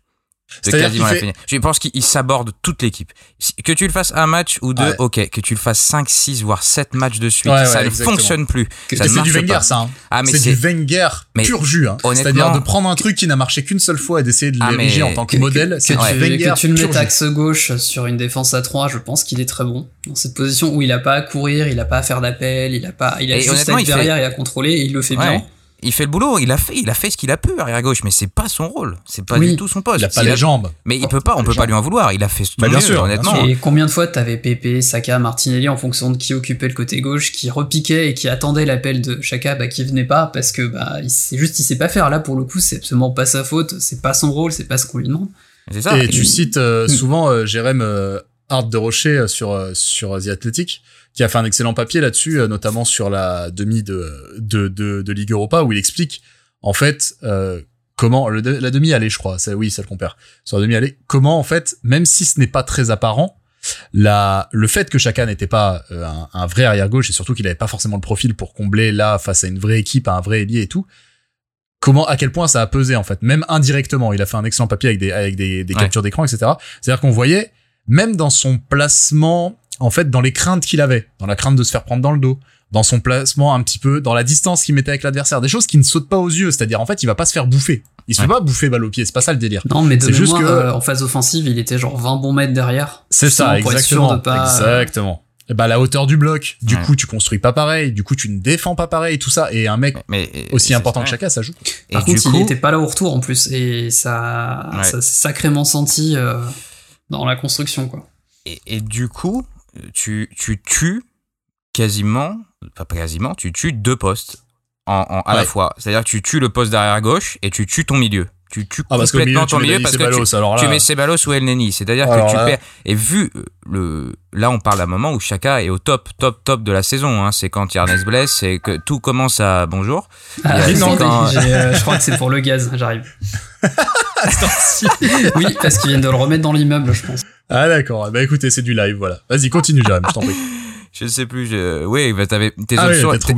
tes, tes options étaient complètement euh, limitées à El Neni ou euh, ou euh, on arrive, on arrive. Mais comment tu vas être sérieux? On Non, fout, pas grave. Et il y avait. Non, mais mais- bien sûr. je crois qu'il a tenté Haute-Garde ou, euh, ou Smith Rowe à un moment. Oui, mais il, a, il a tenté mais- à un moment des milieux euh, Smith Rowe en 8, oui. j'ai- toujours voulu garder Saka devant, mais là honnêtement, je pense qu'il fallait faire ça, arrière- Saka arrière gauche ou même Cédric ou n'importe qui, mais mais pas ça. Il fallait laisser Chaka au milieu parce que sinon c'était tu te Bah, tu te tues au milieu. D'autant qu'il y avait une expérience, Saka à gauche. Il l'a oui, fait, il a commencé ça. comme ça. et Et, et Pépé qui globalement, était en pleine bourre. Pépé qui Ouais, était en pleine bourre. Saka à gauche, bon, ok, c'est peut-être pas la- l'assurance touriste défensivement, mais par contre, il fait peur au mec en face, en fait. Il fait peur au mec en face. Il, le mec en face, il va cogiter, il va dire, est-ce que je monte vraiment? Est-ce que je laisse mon, est-ce que je laisse mon arrière derrière moi tout seul face à Saka plus un ailier? Euh, Le Ouais. mec va cogiter quoi. Et, il le mec met arrière gauche, euh, un match où Chaka Ouais. est pas là en première ligue et Saka fait un match monumental où il doit faire 15 Ouais. centres. euh, Enfin, c'est un truc complètement fou. Tout à fait. Surtout qu'on l'a déjà vu à ce poste-là un paquet de fois, euh, la saison dernière notamment, où il avait beaucoup dépanné. Tu te dis, mais si t'as cette valeur sur là, pourquoi est-ce que tu tu t'embêtes à tirer une balle dans le pied quoi Enfin, T'as l'impression qu'il y a parfois chez Arteta ça à ce côté. euh, je, je cherche le meilleur moyen de me saborder, parce que ce, Ouais. ce serait trop simple de partir avec un effectif qui va à peu près dans le bon sens au départ. quoi.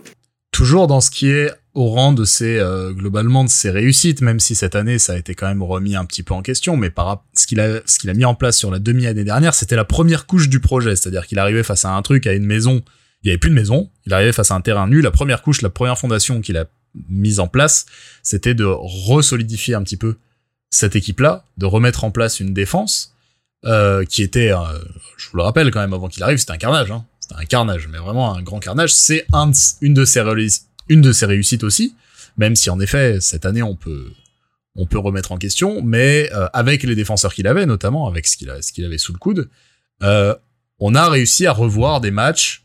Alors certes, des fois ils étaient pas intéressants, mais on voyait des matchs. On a vu, on a vu pas mal de clean sheets quand même.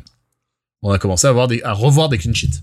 Et je pense que la, la signature de Gabriel a fait beaucoup de bien, pour le coup. On dit souvent Ouais, ouais. du mal des, des recrutements du club, mais euh, surtout sur la première partie de Ouais. saison où ça allait vraiment Ouais. pas, t'avais l'impression que c'est- il essayait de tenir la baraque à lui tout seul derrière, quoi. Hmm. Et, et mine de rien, euh, Arsenal finit avec la troisième meilleure défense de première ligue. C'est non mais c'est incroyable. C'est Mais parce qu'on prend pas tant de buts que ça en on fait. en prend on prend plus des valises. hein. On prend un but à la con et vraiment à la con. Donc Ouais. tu t'en souviens et tu te dis ça arrive tout le temps. Mais en fait pas tellement ou beaucoup moins qu'avant. Ou alors peut-être que le pourcentage de buts à la con sur euh, les buts qu'on concède euh, est assez impressionnant. On a, mais- que oui, j'ai ça, vraiment- ça, je pense j'ai aussi. vraiment ça en tête Ouais. et je me dis, finalement, la, la base, elle est assez Ah bah. solide. Parce qu'on n'a pas tant tremblé que ça sur la saison, c'est juste que bah, la plupart des buts qu'on prend, c'est on se les, On disait- les offre. On disait tout à l'heure, les faillites individuelles, les joueurs qui ont qui l'ont laissé tomber globalement, les buts cagades, les buts cagades qu'on a eu toute la saison, qui Ah, ont fait les incroyable. qui ont fait les articles, qui ont fait des articles en Angleterre. Derrière, derrière, tout le monde en a donné au moins un. Attends, Ceballos, il a dû en donner trois. Alors Ceballos il a donné un ou deux buts par match en Europa ouais. Voilà, il a dû en donner trois ou quatre. Louis, il a dû, je sais même plus combien je les compte. Je crois qu'il y en a quatre. Je, mais peut-être je confonds avec l'année dernière. Discipline aussi. Voilà, Ceballos, euh, Ceballos, euh, Leno a dû en donner deux, je crois, euh, facile. Euh, cette saison, il y a un, euh, ouais, je crois qu'il en donne deux. Cédric en donne un, Gabriel Marie- Marie en un. Holding, holding, holding, c'est plus fourbe. C'est plus fourbe parce qu'il est jamais directement appliqué, mais c'est il est son. Ouais, en fait, c'est soit. C'est pas lui qui va rattraper en fait. Ouais, c'est ça. C'est soit il était mal placé et c'est un autre qui a fait de la merde, mais c'est de sa faute. Ou enfin, c'est toujours indirect. Tu vois, Kos par exemple, il faisait des conneries, mais euh, vu le nombre de fois où il sauvait celle des Oui, autres. parce qu'il était exposé. Voilà. Exactement. Euh, Euh, Aubameyang a pas mis un CSC sur un corner? C'est contre, Burnley. Ah voilà, non mais ce genre de bail quoi. C'était donc, euh, l'époque du mois de novembre où de toute façon, Ouais. dès qu'un truc pouvait mal tourner, ça, ça tournait mal. Mais Belle en tête, effet, Belle tête, hein. mais en effet, il y avait un truc un petit peu moins. On a, on puait un petit peu moins la défaite tout de suite d'entrée en termes de, euh, de de sérénité défensive, tout ça. Même si on alignait quand même des Louis, des fois des des Mustafi, on les a alignés, même Holding hein, dans l'absolu machin. Même si on alignait euh, des charnières centrales qui tournaient, euh, c'était le Keno quoi. Mais euh, mais on voilà, on on n'a pas pris de grosses doudounes, je crois pas. À part peut-être on a pris, on a dû prendre des 3-0 contre contre des City, des trucs comme ça. J'ai plus le souvenir, mais on a beaucoup perdu des 1-0, des 2-1, Ouais. des trucs comme ça. Je pense quand même que voilà, on a pris moins de buts. Bah, on aurait pu prendre une-. Tôle contre West Ham, mais on a décidé Oh de revenir oui. au score. Oh oui. bon. Et on aurait même pu gagner. Enfin, ce match aurait pu finir à 7-7 ou à 5-5. Enfin, c'était n'importe quoi. D'a- D'ailleurs, en termes de résultats, un des autres euh, points intéressants, alors là, je me réserve quand même parce qu'il y a la manière, et la manière a tellement joué dans ces trucs-là, mais on a fait des, des plutôt des bons résultats contre le top 6, contre les gros de Première Ligue. Euh, à commencer à commencer par ce dernier match dégueulasse contre Chelsea. Euh, mais c'est pour ça que là je nuance un petit peu. Je sais pas ce que vous en pensez, mais les résultats sais contre les gros, il y a eu tellement de, de reniements dans ces matchs-là que je sais pas si je les apprécie beaucoup. Mine de rien, Arsenal a battu deux fois le champion d'Europe, c'est tout. Bien sûr, dans la C'est poche, tout, mais hein. dans la poche. C'était Dans poche. facile. Non mais c'est vrai, on a on, a on a battu deux fois le euh, le champion d'Europe, euh, une fois avec la manière, une fois sans Ah, c'était chiant. hein. Et Ah, c'était bah ça fait partie de ces matchs justement où on va revenir où, où Arteta a complètement le bon football quoi. Après, vu la fin de saison de Chelsea et vu que c'était quasiment l'équipe la plus cohérente du championnat euh, sur les trois derniers mois, euh, est-ce qu'on avait euh, la deuxième fois une autre façon de les battre que, Ouais, sur, ouais. Un, que sur un miracle? Parce que Bah. tu, tu vois que City n'y est pas arrivé euh, sur la fin de saison. Mais est-ce qu'on s'est posé la question Mais d'autant ouais. qu'il nous offre le but en plus. Hein. Mais Ouais, en superbe. Après, euh, pour, on va pas pleurer Non. pour le nombre de fois où on a eu exactement le scénario inverse. ouais ouais non clairement. Je, Clairement. je me, rappelle, Mais je- c'était quoi, c'est l'an dernier? T'as Chambers qui ouvre le score, qui se pète juste après, et on en prend un par Jorginho qui aurait dû être expulsé au moins deux fois. Ah là là salope. Et c'est lui qui donne le but là en plus. C'est ça. Voilà. Euh, mais ouais, du coup, les résultats contre les gros, je vous avoue que moi, euh, s'il y a peut-être un match contre Tottenham où on joue plus qu'eux, enfin, où globalement on est dans la position de ceux qui jouent et eux dans la position de Mourinho. Donc euh, voilà, ça veut tout dire. Euh, mais globalement, les matchs contre les gros, j'en retiens pas forcément des, des grands souvenirs non plus. Bah, peut-être le match à Manchester à l'automne. Ouais, c'était un peu le l'éclaircie dans le dans l'orage quoi. C'était Ouais, c'était quand ouais. même horrible à ce moment-là. C'était au plein Leicester, Leicester, moi, Leicester qui est devenu un gros, hein, et qui est, hum, avouons-le, plus gros qu'Arsenal hein, en ce moment. Oui, Ouais. bah, ils font toujours 4 ou 5, enfin ils font 5, du coup, tous les ans, euh, depuis, euh, depuis 2-3 ans. Non, ils font deux jusqu'à février. c'est ça. c'est ça. c'est- Terrible. c'est- Ils partent trop vite à chaque fois. Et, euh, ils- bah, en fait, le problème, c'est qu'ils ont pas de banc. Surtout. Mais ouais, c'est- ça fait partie des matchs, tu vois, ce sera les bons souvenirs en fait. Et c'est peut-être euh, ce qui a le plus à mettre au crédit de cette saison, c'est que finalement, d'habitude, on était bon tout le temps, sauf contre les gros. Et cette année, c'était l'inverse. C'est que dans, dans les. Je pense que beaucoup, alors je sais pas si c'est certains joueurs partants qui se disaient que ça pouvait faire augmenter la valeur marchande, si c'était euh, justement ce, ce, ce regain de motivation que tu as du mal à trouver quand tu vas jouer euh, contre Sheffield dans un stade vide. Ouais. Donc est-ce que voilà, je pense qu'il y a tout un tout un contexte qui fait que oui, là sur ces matchs-là, les joueurs se sont un peu sortis les doigts. Et pareil, niveau résultat, euh, est-ce que vous gardez un bon souvenir du parcours en Europa cette année Hum, Ou est-ce que finalement... euh, la, la, la sortie Bah, est honteuse, honnêtement. oui, non, bah évidemment. Euh, le évidemment. Benfica, Ouais, c'est un le miracle. match aller contre le Sla- Slavia, l'aller c'est abominable. Le- Le, retour on le maîtrise, l'aller c'est horrible. Benfica, on doit le sauter. retour c'est hein. un des meilleurs matchs de la saison. Ouais. Ouais, grave. Benfica, c'est un miracle de passer. Honnêtement, Ouais, ouais. c'est c'est pff, la, fa- la phase de poule a été survolée, mais contre qui, je ne sais même plus. Euh, Survolé par la baie. D'ailleurs, on en parlait, je me rappelle, dans les premiers numéros, c'est qu'en fait, c'était les seuls matchs où on prenait Ouais, du c'était plaisir marrant. parce que c'était les, les gamins qui jouaient et c'était finalement plus agréable que de voir euh, là. Et il y a eu, euh, souvenez-vous, une parenthèse de retour au stade. Euh, C'était en décembre, je crois. Il y devait y avoir 1000 personnes à l'Emirates pour le dernier match de- d'Europa. Ouais, très juste, très juste, très juste. Mais alors, incapable de me rappeler Alors qui c'était. là, De toute façon, moi, la- ouais. l'Europa League, je t'avoue, je la regarde, mais... pff, oula. Bah, tu vas... C'est, mais c'est cool, hein. euh, Enfin, je veux dire, c'est cool. Je préfère ça 100 fois que la, la Ligue des Champions, mais euh, vu Ah, comme on joue, c'est. euh, La Ligue des Champions, en général, pour nous, de toute façon, c'était fini en février, donc comme ça, t'avais pas trop à t'investir Ouais, ouais, non, euh, mais, émotionnellement. Non, et puis les euh, Real Juventus, euh, Barcelone PSG, machin, euh, numéro 15, tu vois. Balek, à la limite, je, je préfère voir un. Je préfère avoir un obscur, un obscur club turc, tu vois. Au moins, euh, bon, bah, c'est football, quoi. Mais c'est juste que quand on, on- Parfois, on y va avec un peu le. Ouais, J'avoue, j'ai bien kiffé le parcours de Villarreal, même si le- les deux matchs contre nous, ils sont quand même assez immondes. Mais sinon, dans l'ensemble, c'est quand même plutôt réussi. Et puis voir euh, Emery euh, priver Manchester euh, d'un titre, c'est cool. Et voir Emery et Tourelle Ouais. euh, soulever une Coupe d'Europe, ça fait quand même plaisir. Vous vous souveniez que le, on avait battu à Liverpool au Community Shield? Oui, c'est vrai que Euh, c'est un oui. deuxième trophée Oui, pour 1-0, Arteta. non Deux, euh, au tir au Non, au péno. Un et tir au but. Ah, putain, oui, voilà. Enfin, à l'arrache, quoi. Ouais. Ouais, ti- oh, Je suis en train de regarder les résultats et essayer de me rappeler les matchs qui m'ont marqué, mais euh, Et c'est le moment d'ailleurs, on s'est, on avait enfin trouvé apparemment l'utilité de Maitland Nice, c'était de tirer les pénaux. Ouais, ouais. Parce Ah oui, que c'est il vrai. tire sacrément bien ce cochon. Si t'as Leeds, la victoire où il y a 4, enfin 4-2 et avec 4-0 contre Leeds, Oui, c'était pas mal oui, ça. oui, très c'était pas mal. Il y a Leicester, Oui, parce que euh, Bielsa demandait si à ces genres de presser à fesses, 4-1. bah, il y a victoire contre Ouais, Tottenham, on a hein, des quand même. hein. Oui, voilà ce que je disais tout à l'heure, victoire contre Tottenham ou ou bon voilà. Si si voilà, si si on doit retenir un truc Il y a 5 matchs quoi. positif et qui C'est ça. mais juste Allez, Justement, en Coupe d'Europe, le des- retour du Slavia, c'était bien. C'était Ouais. vraiment bien. Plus- plutôt que sur des plutôt que sur des résultats, s'il y a un truc qu'on a tous euh, globalement kiffé et où on, on a demandé d'en avoir plus, c'est et c'est une chose qu'Arteta a réussi, c'est globalement c'est l'intégration euh, des jeunes, l'intégration des, euh, enfin l'intégration l'utilisation de des, des jeunes Ouais. du centre de formation, euh, même si elle a pas toujours été parfaite, parfaite, parfaite, hein, il a quand même fallu attendre décembre pour voir Emile Smith-Rowe avoir sa chance. Oui, puis, Et- le- puis il les a un peu cramés une fois que euh, c'est disponible, il les a pas assez fait tourner, je pense aussi. Voilà, et puis on a envoyé Saliba en prêt aussi, et puis on a bon bref, tout n'était pas parfait, on va pas se le cacher, on y reviendra après, mais globalement, pour ce qui est de positif, euh, notamment le la, la mise en place du partenariat Saka Smith-Rowe, c'est quand Ouais. même euh, c'est quand même une franche réussite. Bah, Saka, on- il avait, il sortait d'une bonne saison, donc euh, on l'attendait un petit peu et il a largement dépassé les attentes.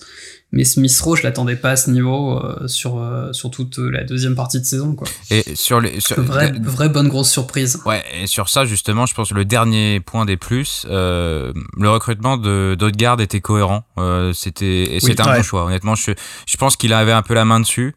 Avec Edu, ils bossent en- ensemble sur le recrutement. Je pense que l'idée était intéressante. Après, voilà, c'était pas non plus Messi. Il y a eu des choses intéressantes. Il s'est un peu blessé, mais je pense qu'il a, par exemple, beaucoup plus apporté que Willian. Voilà. C'est clair. C'est vrai. Qui, quitte à lâcher euh, plusieurs dizaines de millions Ouvrons de patates euh, sur un joueur, euh, je préfère encore Odegaard à Buendia, du coup, qui euh, a peut-être un peu plus. Comment dire Ah, je, bah. je vois plus au plus haut niveau que Buendia, bien- qui pour le moment c'est le pétard mouillé. Quoi. Faut bien qu'on sorte la tête haute de cette histoire, on va pas dire putain on s'est fait moucher un joueur par Aston Villa, hein, Johnny, c'est ça Ouais, qu'il faut. C'est exactement on- ça. On va dire que eux, ils peuvent payer en une fois et pas nous. voilà, c'est ça, parce que nous, on fait un prêt à la banque. Bon, voilà, en gros, pour ce qui est euh, de positif dans le bilan d'Arteta, il y a quand même pas mal de choses, même si c'était souvent dans ce qu'on a...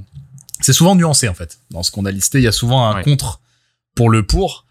Mais euh, dans la liste des trucs euh, qu'on regrette ou qu'on déplore ou contre lequel on a vraiment la, les, les putains de boules, quoi, euh, la liste est un petit peu plus longue, un petit peu plus incisive. Euh, T'avais commencé, enfin tous les deux d'ailleurs, vous étiez d'accord, vous avez commencé par euh, cette idée de coaching in-game qu'on peut relier d'ailleurs au compo, euh, surprenante. Moi j'ai retrou- j'ai putain j'ai retrouvé du Wenger de ouf quoi. J'ai vraiment retrouvé du Wenger et pas le bon côté d'Arsène quoi. Genre euh, les, les les changements à la 100 à la 165e qui ont aucune utilité, les compos où on comprend pas. Empiler Euh, les défensifs en fin de match euh, quand tu mènes d'un seul but. euh, Oui, voilà, ça c'est du Arsène, ça. 100%. Viens, je viens, je fais rentrer deux numéro 6 parce que je gagne un zéro. Quoi? Mais pourquoi tu fais ça? Ouais. Ça, c'est un truc qui a quand même marqué cette année. Ouais, même si à la décharge d'Arteta, on n'a pas non plus euh, un effectif euh, d'une densité qui te permette vraiment de de faire autrement sur certains choix. C'est-à-dire euh, notamment au milieu de Ouais. terrain, on n'a pas, euh, on n'avait pas 15 milieux, euh, Ouais, certes. 15 milieux aptes à jouer, et ça peut expliquer en partie euh, le pourquoi tout le temps El Neni. Certes. Ceci dit, quand tu fais quand tu fais sortir des attaquants pour faire rentrer des défenseurs en fin de match, qu'est-ce que t'espères? Ça peut expliquer le pourquoi tout le temps El Neni. Hmm. Putain. Euh, euh, et, et Johnny, il faut que tu te lances dans genre euh, la physique quantique ou un truc comme ça. Je, euh, je pense que si t'arrives à expliquer le pourquoi t'a- t'arriveras à expliquer des choses beaucoup Ah, c'est plus, c'est- c'est prix Nobel direct, hein, je pense. beaucoup Euh, plus. Ah ouais, franchement. Euh, Jérém, t'avais beaucoup de choses à dire de toi de, de sur ce Ah, point-là. Non, mais C'est un truc qui t'a beaucoup fait Ouais, chier. mais on en a beaucoup parlé, Johnny et, et toi, on, avons, on avait parlé également, mais et, et c'était juste, euh, t'étais devant ton match, euh, indéniablement rien n'allait, euh, et puis euh, 60, 60, 65, 70, et rien, jusqu'à cette fameuse 72e minute où Eneni rentrait. William rentrait. 73e, c'était William William. rentrait plus tard, et puis après, si on menait, bah, Holding ou le défenseur central qui était sur le banc, et puis Rideau, boutique. Hein. Et alors, Ouais. à la décharge d'Arteta, ça n'a jamais merdé. J'ai pas souvenir d'un but pris à la dernière minute euh, ou d'une connerie comme ça.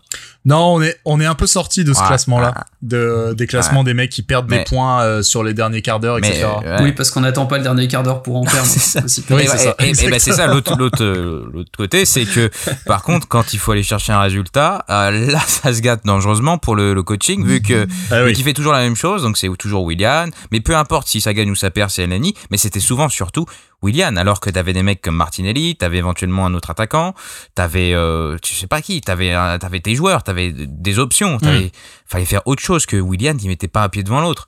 souviens, il, il, a, il, a, il, a, marqué un but cette saison. C'était au dernier match, non? C'est ça? C'est c'est ouais, oui, ouais, encore un coup franc. un super coup franc pour le coup. Mais c'est c'est c'est épatant quand même d'un. Enfin, on n'arrive pas à comprendre. On l'a déjà dit dans ce podcast, mais comment un mec qui a l'air aussi fin tactiquement, parce que je refuse, je refuse, je refuse de croire que euh, Arteta soit une tanche tactique. Surtout que sur le terrain, l'intelligence de jeu, il l'a toujours eu, même quand voilà, il était non, mais il, a eu sur le il terrain, était très bon. Quoi. Attends, il a eu sur le terrain, il a appris avec des mecs dont la tactique c'est euh, c'est une espèce de, de, discipline biblique. Enfin, je veux dire, je refuse de croire. Mais comment tu peux être aussi pointu tactiquement? Comment tu peux réinventer Chaka et ne pas réussir à voir que tu as besoin de tel joueur plutôt que tel autre pour, pour, pour gagner ton match ou pour au moins avoir un impact Je n'arrive pas à comprendre ça. Je n'arrive vraiment pas à comprendre et c'est pour ça que on y reviendra peut-être après sur la gestion des cas individuels, mais c'est pour ça que forcément tu te tournes vers des explications tierces, quoi. Tu dis non, mais en fait, il y a autre chose. C'est pas possible. Enfin, D'où ce qu'on disait sur on ne peut pas tout savoir ce qui se passe. Mais voilà, parce exactement. Que regarde, le, le, nombre de matchs dans lequel William intervient sur la voilà, saison, non, enfin, voilà, c'est lunaire. Non, mais, et puis, je, honnêtement, euh, je comprends pas pourquoi il est encore là, pourquoi il est pas parti euh, prêté ou quoi, mais euh, Nelson n'aurait pas fait pire que William, honnêtement. Hein. Bien sûr, c'est triste pour ce gamin qui moi je, moi je l'apprécie pas particulièrement ouais, mais il n'aurait pas fait tâche. Il a pas eu sa non, chance. Il a pas quoi. du tout eu sa chance. Bah ouais. Et on lui a Martinelli quoi. Martinelli, c'était compliqué, ça l'est encore. Mais même même parfois quand il faisait des trucs incohérents où il faisait rentrer la casette à la place du meilleur joueur sur le terrain ou des choses comme ça, tu disais mais qu'est-ce que tu fais? T'es en train Il y a un match euh, Ou qui sortait la Euh, casette meilleur joueur sur le ouais, terrain. et c'est contre Villarreal, je crois, où il fait des changements euh, complètement ahurissants qui tuent le match. Ou Benfica, où il y a un truc euh, où il sort, euh, il fait deux, bon, deux bons, enfin, où tu te dis les joueurs qui rentrent, c'est intéressant, mais il sort les deux meilleurs sur le terrain, et du coup, la structure de l'équipe est complètement cassée, et Arsenal, pendant un quart d'heure, ne touche plus la balle. Ouais. Mais c'est pour ça, c'est incroyable de ne pas voir ça. De la même façon, on parlait de euh, de compo. euh, Il y, avait des choix de compo dès le départ qui étaient qui étaient curieux. On a dit Chaka quand il l'a maintenu à gauche. Moi, un des trucs les plus les plus étonnants euh, pour euh, avoir fait un peu du foot de dimanche, mais c'est quand même la base. Et, et Jérém, tu l'as vachement documenté. C'est la charnière centrale et cette volonté de faire tourner les charnières centrales. Alors que moi, alors bon, hein, voilà, c'est justement, c'est du foot de dimanche matin, donc peut-être que le foot euh, du très haut niveau, n'est-ce pas, euh, pense les choses différemment, mais pour moi, la charnière centrale, c'est un partenariat. C'est une, euh, une, une connexion, en fait. C'est, un- tu dois connaître l'autre. Tu dois connaître l'autre, tu dois connaître son jeu. Tu dois, les deux doivent bien s'entendre, se compléter. Et, euh, c'est quelque chose qui se, qui se travaille sur le temps long, une charnière centrale. Bah, c'est rarissime chose- de sortir un bon décès sans parler de qui est d'à côté de qui il était. Exactement. En bien ou en tu- mal, tu vois. Tu, tu réfléchis rarement en termes de un, un bon central. Oui, tu dis un bon central, mais tu dis souvent à qui il a évolué à côté. Je veux dire, il y a, on a quand même réussi à faire des excellents matchs avec Mertesacker dans l'axe parce que c'était Mertesacker Koscielny. Euh, c'était comme ça que ça fonctionnait et dans toutes les équipes ça fonctionne comme ça même quand même quand il y a des équipes qui jouent à 3 etc euh, souvent il y a quand même deux hommes forts et c'est des partenariats c'est des complémentarités quoi Et puis, et puis, Là- au début, euh, mais c'est pareil que euh, ce qu'on disait tout à l'heure, son approche de match. Au début, euh, je me disais bon, euh, c'est une fois, euh, voilà. Alors là, je me Ouais, disais au début, ouais, je, voilà, je suis certainement entré dans des grandes théories fumeuses et finalement débiles. Euh, ouais, il teste, il s'adapte à l'adversaire. Euh, il voilà, Oui, s'il oui, y a un sûr. attaquant rapide, il veut mettre des mecs plus rapides, tout ça. Et à la fin, tu te dis, mais il en a juste aucune idée en fait. Et Alors il y a des trucs quand même où on a cru deviner Voilà. ça, genre jouer un peu plus la relance, jouer le Ouais. long, jouer euh, les deuxièmes ballons. En Il y a fait, des trucs où quand même on avait le- l'impression de quelque le cas de chose. figure où on sentait plus quelque chose, c'était par exemple quand il mettait euh, Marie. Marie plutôt que Gabriel. Ça, Voilà. c'est un truc qu'on comprenait, on arrivait un peu à voir la logique derrière. Et encore, la relance contre, de euh, Gabriel est loin d'être dégueulasse globalement. hein. Oui, c'est vrai. Ouais, puis celle de Et Marie, le euh, même- et, et- et par contre, dans le même temps, sur le même match où t'avais Pablo Marie, tu mettais Holding et pas David Luiz. Ouais, c'est ça. en fait, c'était c'est sa qualité première, C'était soit théoriquement, jusqu'à un certain point, parce qu'il y avait des blessures, soit la paire théorique euh, titulaire Gabriel David Luiz, soit les deux remplaçants Holding et Pablo Mari. C'était jamais des mix jusqu'à jusqu'au problème de blessure de fin de saison. Ouais. Ouais, ouais, il y a eu des. Mais voilà, il y a eu, il y a eu ce problème de charnière centrale est probablement le truc le plus symptomatique de choix étranges. Alors quand même, euh, il a eu des trucs qui étaient plus euh, stables et plus compréhensibles. Je veux dire, par exemple, son sa, sa gestion de la de- du double pivot, sa gestion de Chaka, pour moi, ça a été un soulagement, quoi. Vraiment un soulagement de voir que le mec comprenait au moins ce poste-là, comprenait que Chaka il pouvait pas rester à ce poste-là exposé comme ça. Il l'a fait travailler en doublette avec quelqu'un qui le protégeait ou qui avait un gros volume de Mm. jeu comme partait, machin. Euh, Il y a eu une compréhension de ce côté-là et ça, ça m'a fait grand bien. De la même façon, il a quand même compris avec le temps. Il y a eu le cas de Tozil évidemment, mais il a, il a compris quand même assez vite qu'il nous fallait un numéro 10, qu'on- que l'équipe elle manquait de liant à l'hiver, qu'elle manquait cruellement de liant. Et ça, c'est un truc qu'il a compris. Autre chose intéressante, on en a, on l'a pas forcément évoqué tout à l'heure, mais euh, Pépé à gauche. Pépé à gauche, c'est une très bonne idée, concrètement. Qu'il a Euh, finalement très peu utilisé sur euh, le- l'ensemble de la saison, Ah, alors qu'en fait, vrai. à Sur la gauche, fin, il a- il a ça, arrêté, euh, ouais. plutôt intéressant. Il a pas. Ouais, moi je- Ouais, je, pensais qu'il avait il utilisé jouait, pas mal. quoi. enfin, il, il tournait avec Saka euh, Ouais. sur le côté droit en fin de saison. Bon voilà, c'est vrai qu'à gauche, tu te retrouves emmerdé parce que bon, enfin, bon, t'as Saka, etc. Bon voilà, faut, faut voir. Mais Pépé à gauche, ça l'a, on on l'avait dit ensemble, on en avait parlé ensemble. Ça l'a obligé à tordre son jeu à un moment où il était enferré dedans, euh, Pépé. Il y a un moment où il était complètement enfermé dans sa, dans sa, dans sa, dans son gimmick euh, robénien à la con là, de euh, fin de frappe et je repique sur mon crochet que tout le monde attendait en première ligue. Je repique sur mon pied gauche. Et les mecs l'attendaient avec un café juste pour mettre le pied en opposition. Le mettre à gauche, ça l'a complètement obligé à se réinventer. Il a trouvé des centres, trouvé des. Enfin, ça, ça a été une, une Et d'ailleurs, il finit la saison euh, à droite, et mais euh, pas le même joueur. À... Enfin, c'est intéressant ce que tu dis dans le sens où je pense que son passage à gauche l'a changé quand- pour son retour Ouais. à droite. Et là, il finit la saison en pleine bourre, mais à droite. Et c'est plus du tout le même euh, mec stéréotypé. Il est beaucoup plus intelligent. C'est-à-dire c'est très wengerien, ça aussi, Maintenant, il arrive à feinter, en fait, quand il feintait le retour dans Mais il est l'axe. à droit, hein. euh, il est à droit et, très pied. précis, honnêtement, balle au pied. Enfin, euh, balle au pied, euh, oui, balle au pied, mais aussi pour euh, dans la finition. euh, il, il a mis des beaux buts, il Ouais. les passe bien. euh, non, non. P- Pépé, si on rage, c'est parce qu'on sent le potentiel, en fait. C'est pas parce Ouais, que. bien sûr. euh, Ah, il fait une. C'est Mais y a, très- il y a d'autres joueurs à qui on pardonnerait euh, certains, certains de ses loupés, mais c'est juste que tu sens que quand il veut, il peut t'emmener trois joueurs sans, sans aucun problème et frapper à du poteau et merci bonsoir. Donc, Et c- euh, cette façon de faire, c'est très très wengerien. Il avait fait, euh, il l'a fait à plusieurs joueurs, notamment, je me rappelle qu'il l'avait fait avec Ramsey, de le faire jouer à, il le faisait jouer à un poste qui était différent. Vous vous rappelez que Ramsey à un moment avait joué ailier Ouais. droit longuement. Oui, je me rappelle que Euh, tu t'étais embrouillé avec quelqu'un au pub quand il disait qu'à Ramsey jouait lié droit. Ouais, non mais bah il y a partout des connards, c'est normal. Et puis moi je picole, alors forcément. mais euh, mais euh, mais au-delà de ça, euh, Wenger avait expliqué, alors que ce soit une vraie justification ou, ou non, mais en tout cas c'était intéressant comme comme euh, comme système de pensée. Il disait bah moi je veux le faire jouer là parce que je veux savoir, je veux qu'il sache euh, les attentes du mec qui joue devant lui en fait. Je veux le faire se jouer là pour qu'il comprenne le poste et que quand je vais le reculer finalement pour quand il va jouer 8 etc euh, ou même quand il joue euh, milieu droit ou quelque chose comme ça, bah il dit voilà, en, gros le mec comprend comment les camarades à côté ils jouent, comment ils attendent les ballons, qu'est-ce qu'est-ce qu'ils espèrent de lui, etc.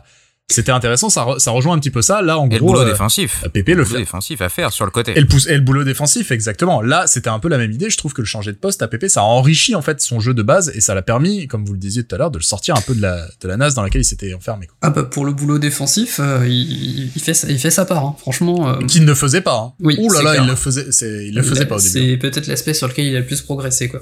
Ouais. Donc euh, donc voilà, mais on mais on était plutôt dans dans les dans les on essayait d'équilibrer ce côté euh, ce côté négatif plutôt des compositions incohérentes. Euh, Il y en a eu euh, il y en a eu quelques-unes. Après sur les sur les placements en tant que tels, on n'en a pas tellement eu. C'est-à-dire on n'a pas tellement vu des mecs jouer à des postes euh, obscurs machin. C'était plus la confiance qui a été filée à certains. Euh, bah, abordons directement ce, ce point-là. Là, on l'a déjà tout à l'heure un peu bien abordé, mais la confiance qui a été qui a été filée à certains et les, postes qui ont été filés, qui était qui a été poussé très très très loin, trop loin, Mm. beaucoup trop loin. Euh, bon, William, Ouais, Euh, c'est pas, pas est-il- la peine, non. est- non. est- non, non. est-il besoin? Pas, pas besoin, pas besoin. Non, mais je sais pas combien. tirons pas 20 sur l'ambulance. Hein. Elle a déjà 25 des pleins de apparitions, 25 William matchs en première ligue, William. 25 9 matchs, matchs d'Europa Incroyable. League. Un but, Et 5 encore une- passes. Et encore une fois, le pauvre garçon, il a peut-être la tête dans les chaussettes. Hein. Il veut se casser, il veut retourner à Chelsea. Apparemment, il veut fuir Arsenal comme la peste et tout machin. Peut-être qu'il a, un- on l'a dit déjà. hein, moi, je l'évoquais. Peut-être le côté un peu dépressif du joueur et tout ils machin. sont Il pas a cons, euh, jamais mais ils sont pas cons comme nous, hein, ils vont jamais le reprendre. Quand Chelsea se sépare d'un mec comme ça, à plus de 30 ans, faut sentir l'embrouille. Ça fait trois fois de suite, là. Les gars. Oui, Setch, ils l'ont repris, mais dans Ouais, le voilà. staff. David Luiz, Ouais. c'est fini. Mais- Ouais, voilà. Non, mais c'est, c'est nous les bananes. Oui, de toute oui. façon. Mais enfin voilà. En tout cas, William, euh, t'es obligé de te demander un peu s'il y a autre chose que du sportif, s'il y a de l'extra sportif, parce que euh, à un moment, tu peux être dans le dans le côté humain dans le côté euh, je vais te relever, je vais te relancer, et ça c'est très noble chez un coach. Moi je trouve ça très chouette. Euh, mais il y a un moment où quand tu captes que c'est foutu pour, enfin quand tu captes que c'est foutu, il y a un moment il faut que tu penses Ouais. aux autres quoi. Non, Faut que tu puis penses il, à- il- il fait quoi? Il fait à- un bon match sur la saison, William, à peu près? Ouais, le premier, le dernier. Oh, un bon match. Ah, contre Ouais. Leicester, Leicester, c'était, il fait un très bon ouais, match. il y en a un où il fait un bon match. Ouais, je crois que c'est Ouais. Leicester. Ouais. Mais, mais, Mais euh, tu vois, on se souvient, enfin, je me souviens en précisément de ce match-là parce que j'étais, euh, j'étais choqué. Et encore une fois, si t'es pas euh, aussi bête que, que Arsenal, tu lui fais pas un contrat de 3 ans, tu lui fais un 1 plus 1 Bien plus sûr. 1 comme ils font à tous les joueurs de 32 ans, et puis à la fin de la saison, il dégage et le problème est réglé. C'est que là, tu te traînes encore. et euh, c'est- voilà. Et c'est pour ça aussi que t'en trouves la porte de l'extra, de l'extra sportif. Ouais. Parce que quand tu vois le contexte, quand tu vois Jorab chiant, euh, quand tu vois la- le contrat qu'on lui file, quand tu vois qu'il est maintenu à 25 matchs par saison alors qu'il a la tête 30, enfin, 36 mètres sous l'eau, euh, forcément tu te dis bah attends mec à un moment euh, regarde tout ce qu'il y a autour, fais un plus un, fais l'addition et à un moment tu te dis bah peut-être qu'il joue pour d'autres raisons quoi, Et qui sans va forcément être parano. Bah voilà. Voilà, donc mais donc William évidemment, enfin c'est ça a été un carnage de, de joueur le joueur même on-off qu'il a été, mais on l'a on l'a même pas retrouvé. Mais il y a d'autres mecs quand même. Bellerin. Euh, Bellerin, on l'a dit. Bellerin, c'est au revoir, merci d'être venu. euh, voilà, on arrête. Je pense que pour euh, les deux parties, c'est mieux que l'aventure s'arrête. Honnêtement, 28 ans, je 27. sais pas, mais faut- c'est plus possible. C'est plus, c'est plus ça. un joueur de foot. Du moins Je bail. C'est plus un joueur de foot. Il est. Moi, je soupçonne de plus tellement être intéressé par le 26 foot. ans mais, je sais pas. Je pense qu'il a besoin de se relancer ailleurs. Je le sens beaucoup plus impliqué dans l'extra sportif et grand bien lui fasse. Il Mais, a euh, besoin de, ré- de réapprendre son poste aussi. mais quoi, il a changé de poste et lui, il est resté Ouais. il y a 10 ans. Quoi, c'est ça le truc. Non, mais même pas. Enfin, je veux dire, à aucun moment, euh, quand euh, il prend un ballon, il va chercher à, se projeter vers l'avant. Il fait quasiment pas d'appel quand Pépé rentre, alors que c'est le moment rêvé en fait pour pour casser Mm. la défense. Il fait que sa spéciale, genre euh, je, je temporise, je passe en retrait Ouais. ou je fais une balle toute molle dans l'axe euh, qui peut amener un contre. C'est ça, parce que l'absence totale de pied gauche, encore une fois, Non, et ouais, il y a des lacunes, il y a des lacunes techniques. et, Des un, et plus, un dernier petit plus à, sur ce thème-là à Arteta, c'est d'avoir tenté Chambers. Honnêtement, euh, c'était c'était une bonne Oui. surprise et à mon avis, s'il n'y a pas de recrue et j'espère qu'il y en aura une, Chambers sera titulaire. Mais il l'a Ah. dit, il l'a dit assez tôt qu'il attendait euh, Chambers alors qu'il était encore en récupération de blessure. Je pense qu'il l'a un peu impressionné euh, en, dans le courant. Il l'a, il l'a eu Chambers, ouais, il, a il eu joue quelques titulaire matchs, quand il arrive.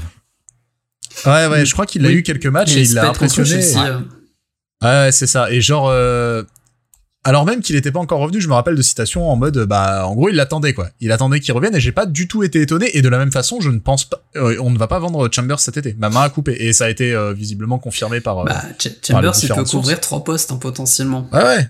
Et je pense qu'il a quelque chose de l'allant, une envie. euh, je veux dire, il y a qu'à voir comment il a euh, euh, travaillé sa technique pour jouer à arrière droit, alors que c'était un poste un peu de par défaut euh, jusque-là. euh. Il a du ballon. hein. Après, il, a visiblement, joué à- même si- il, y a joué à Ouais. Sutton. Les premiers temps chez nous, il jouait arrière droit aussi parce que. Ouais, mais tu te rappelles quand il jouait arrière droit chez nous au début, c'était raide. hein. C'était pas la C'était folie. raide, Enfin, le premier match qu'il fait, c'est la folie. Et ouais, après, ça, c'est un peu compliqué. Mais là, il a bossé Là, j'ai trouvé centres, un hein. mec. Ouais, j'ai trouvé exactement. J'ai trouvé un mec, même si ah, des fois il m'a fait un peu chier, mais j'ai trouvé un mec euh, avec avec plus, comme disait Jam, plus de ballons globalement, plus de ballons. Ah bah, Euh, si, si les 11 avaient fait les mêmes matchs que lui sur toute la saison, on n'en serait pas là. Ouais, Très clairement. clairement, quoi. Donc ouais, Franchement, il- rien à dire. Bellerin, on va dire, c'est euh, le, der- le dernier palier d'une lente chute de plusieurs années, de plusieurs longues années. Mais je pense aussi à, bah voilà, il vient de l'écrire. Évidemment. ah oui, Obama. Obama. Ah mais, mais Obama, on a un, on a un gros problème Obama. Et si, et si vous voulez mon avis, la question va se reposer l'année dernière, parce- l'année prochaine, parce que je pense qu'on va, on va rebelote. Ah oui, on repart, on sur un an avec. euh, on a on a un problème avec Obama qui est un problème de statut et qui est tout simplement la question de est-ce qu'on peut mettre Pierre-Emerick Aubameyang sur le banc Arsenal? Et puis s'il joue, euh, le problème c'est qu'il veut, le mettre- en pointe et, là tu, tu te fais mal aussi. Tu joues un peu près à 10 quoi. Il y a rien. Ah ouais, il y a rien. qui- Il y a y a y a aucun. Il y a même Poste. pas le pressing. En plus, quand il joue neuf, c'est c'est terrible. En fait, il y a rien. Ah ouais, il a Enfin- rien qui va. Et puis il y a aucun poste qui ne lui a convenu. En ça, fin, de, en fin de Aucun. compte, euh, mais c'est mon avis, l'année dernière euh, où il claque euh, tous les matchs, en fait ça et c'est ça toute sa carrière, c'est que ses buts ont toujours camouflé ou masqué, c'est Ouais. lacune technique immense et son absence Ouais. totale de compréhension du jeu, de touche technique. Je pense que j'ai un- une meilleure conduite de balle que lui, c'est dire, euh, c'est dire le truc. Mais euh, non, non, c'est Ah, mais l'intelligence tactique, l'a non. Et tout, puis hein, et, puis là, il a ses, il a ses phases où il descend des zones à la, à la casette. On va lui dire, mais reste loin de la balle en fait, reste là-haut. Euh, va va t'asseoir, fais- mais on arrive, mais euh, viens pas. C'est juste, c'est pas possible. Je pense, je pense qu'il y a eu une remise en question à un moment, on lui a dit. C'est-à-dire, on lui a dit, viens, viens parce que, Ah ouais. euh, viens toucher des ballons. Viens toucher. Sauf que c'est pas naturel. C'est pas Et dans non, son jeu. les, touches, les touches de balle, elles font pas- peur. Ah ouais, c'est des parpaings, Oh. c'est des parpaings. C'est très très dur et il y a pas, il y a pas le naturel du mouvement, il y a pas la recherche du bon jeu en triangle, il y a pas le, il y a beaucoup de pertes de balles. Souvent, il, garde trop le ballon, il est pas assez costaud pour jouer en pivot, donc euh, il se fait Et bouffer. la sa finition, euh, je pense que celle de Pépé est meilleure que la sienne, largement. Ah ouais, euh, enfin, il y a. Alors il y a- ça dépend parce qu'il une est question quand même, à- on est quand même sur un mec qui a plus de 300 buts en pro quoi. C'est pas, c'est pas non Bah, plus. Les Ouais, mauvaises mais- langues parlent alors, la question avec- c'est c'est pas Marwan Chamak. Hein, la, c'est la pas- question, la question avec, la question avec Obama, euh, c'est, euh, c'était un peu, enfin, à une toute autre échelle, hein, qu'on soit clair, parce que, mais c'était un peu Ibrahima Bakayoko, c'est-à-dire que euh, combien de combien d'occases pour combien de buts en fait? Ouais. Je pense Mm. qu'il a une faculté à se créer des occasions. Il Oui. est très bon pour ça, par sa vitesse, Le, le Cavani gabonais. euh, Je, Ouais, je ouais, non, maintiens, mais il- il- que ce soit par sa vitesse, par euh, on disait tout à l'heure un sens tactique euh, tout à fait médiocre dans un certain domaine, mais en tout cas Sauf partir sur l'épaule du, appels. voilà, partir sur l'épaule du défenseur, les appels, tout ça machin, c'est un truc ça qu'il a, euh, qu'il a naturellement et, et, et voilà. Et donc, je pense qu'il a une facilité à se créer des occasions. De fait, il en met beaucoup, mais moi, je l'ai jamais considéré comme un tueur. C'est pas un Non. tueur. C'est pas un renard des surfaces, Obama. Malgré, pas- euh, malgré son irrégularité dans le truc, euh, je trouve que la casette a vraiment plus ce côté-là. Ah bah oui, bien sûr, mais va peser en fait sur la, dans, dans la défense, même s'il rate son occasion. ouais, ouais, ça. Mais c'est c'est ouf parce que d'ailleurs à Arsenal, depuis que tous les deux sont à Arsenal, il y a eu complètement une inversion des rapports que tu sens même chez les gens quand tu discutes avec les supporters et tout. Quand j'entends moi des, enfin quand je lis des, des trucs qui disent euh, ouais mais Laka, euh, franchement c'est pas un bon finisseur et tout, ça me ça me donne envie de m'arracher les cheveux parce que à Arsenal, faut dire ce qui est, il en a croqué une, des, des- un paquet, mais en fait son profil c'est pas ça, son profil c'est un c'est un finisseur de ouf euh, la casette, beaucoup Oui. plus qu'Aubameyang, ça devrait être inversé en fait. Sur l'ensemble de leur carrière, c'est Je plutôt pense inversé. que le, le, le- le- le- pardon Johnny, vas-y, vas-y. Non, je disais, ouais, euh, même il en croque une en Ligue Europa, euh, qui est- c'est criminel. Ah oui oui, qui est criminel ouais. Vas-y. Non, euh, je voulais juste dire le, le lien entre euh, ou le lien ou l'utilisation ou la vision qu'on a et, entre Aubameyang et, et la Casette, ça mériterait une étude sociologique. Tu regardes, euh, je lis pas mal de tweets, de papiers, d'émissions, euh, de podcasts ou que sais-je euh, d'Angleterre. Euh, tu fais Ouais. le comparatif avec ce que tu peux lire en France. Et euh, c'est, tu as l'impression qu'ils ont inversé les joueurs en fait. La vision de c'est, Ah ouais, c'est assez déjà, fou. Et euh, là, par exemple, tout le monde euh, en Angleterre semble enclin à vendre la case et à garder Aubameyang, le mettre titulaire, limite lui faire un contrat, tout ce qu'il veut, le premier nom sur la sur la feuille de match. Euh, Ah ouais, je hurle, hein. Chaque fois que je vois ça, je- je j'arrive pas à comprendre comme le traitement de la casette, j'arrive pas à le comprendre et je pense qu'on comprendra jamais et que malheureusement, bah il y en a un qui va rester et ce sera pas le bon. Et encore, et encore en fin de saison, hein, euh, Arteta a fini avec euh, Obama en pointe. Euh, bon, alors un peu parce que la casette s'était blessée, mais t'as l'impression qu'il attendait plus que ça, quoi. T'as l'impression qu'il attendait que ça, et il le fait venir en conf de presse et machin, et et il y a jamais eu ce truc qui pour moi est sain, capitaine ou pas pas capitaine, Aubameyang ou pas Aubameyang, de dire juste, mec, tu joues mal, t'es sur le banc. C'est la méritocratie, c'est normal. Genre en fait, tu joues, tu joues mal, t'es sur le banc et tu t'arraches à l'entraînement et tu regagnes ta place. Mais je pense qu'on est vraiment là dans une question de gestion d'ego et de gestion de la place d'Aubameyang dans le vestiaire, de son rôle de capitaine, de euh, du message que ça enverrait de le voir partir, de tout le foin que ça a fait déjà quand il l'a benché et qu'il qu'il est parti. euh, qu'il est parti en premier là, c'était contre qui là? Qui- Qu'il est parti en premier, qui qu'il a fait euh, vrombir sa, sa Ah, caisse à l'extérieur. Il arrive en retard contre Tottenham, Ah, c'est pas ce même match? Voilà, qu'il est arrivé en retard, exactement. Et du coup, nous, Euh. on- dans notre conversation, on voit euh, Aubameyang bencher euh, Lacatitu, bah on sautait de joie. Ah ouais, mais c'était pas pour les Et bonnes raisons. Et Enfin, la, si, et la casette euh, fait un super match en plus, Ouais, euh, juste derrière. pareil en fin de saison quand euh, la casette enchaîne quelques matchs, c'est parce que Aubameyang a la malaria et qu'il peut pas jouer à mon avis. C'est ça. C'est pas Voilà. tactique. D'ailleurs, est-ce qu'on peut faire plus Arsenal que ça quand même Ouais. Ah, ouais, putain, un peu cher. C'est ça. Non, mais- Bon, au moins, ça prouve que Arsenal ne file pas euh, la chloroquine aux joueurs, parce que sinon, enfin, sinon, du coup, il aurait Oui, pas. parce que c'est du, c'est du traitement contre, Préventif, exactement. préventif contre le malaria. Mais voilà, euh, le, le statut d'Obama, il est hyper parlant et à mon avis, il va continuer d'être problématique parce que si on va au feu avec Aubameyang en pointe, à vouloir jouer comme je pense veut jouer Arteta, ça ne marchera pas. Il ne sait pas faire ça. Il ne sait pas faire ça. Et, euh, et, et je pense qu'on va avoir un problème. Mais on a dit Aubameyang, on a dit Bellerin, on a dit Willian, on pourra parler d'Holding aussi, qui a eu en plus, lui, au-delà de l'immunité, il a eu, il a eu un contrat. Alors ça, c'est pff, Mais, formidable. Mais, oui, Ah, mais, mais tu est-ce qu'on n'essaie pas de le sécuriser parce qu'il est homegrown euh, holding? Ah oui, Mais oui, tu bien mets- sûr. tu- tu mets- Il a encore tu des qui, raisons extra-sportives.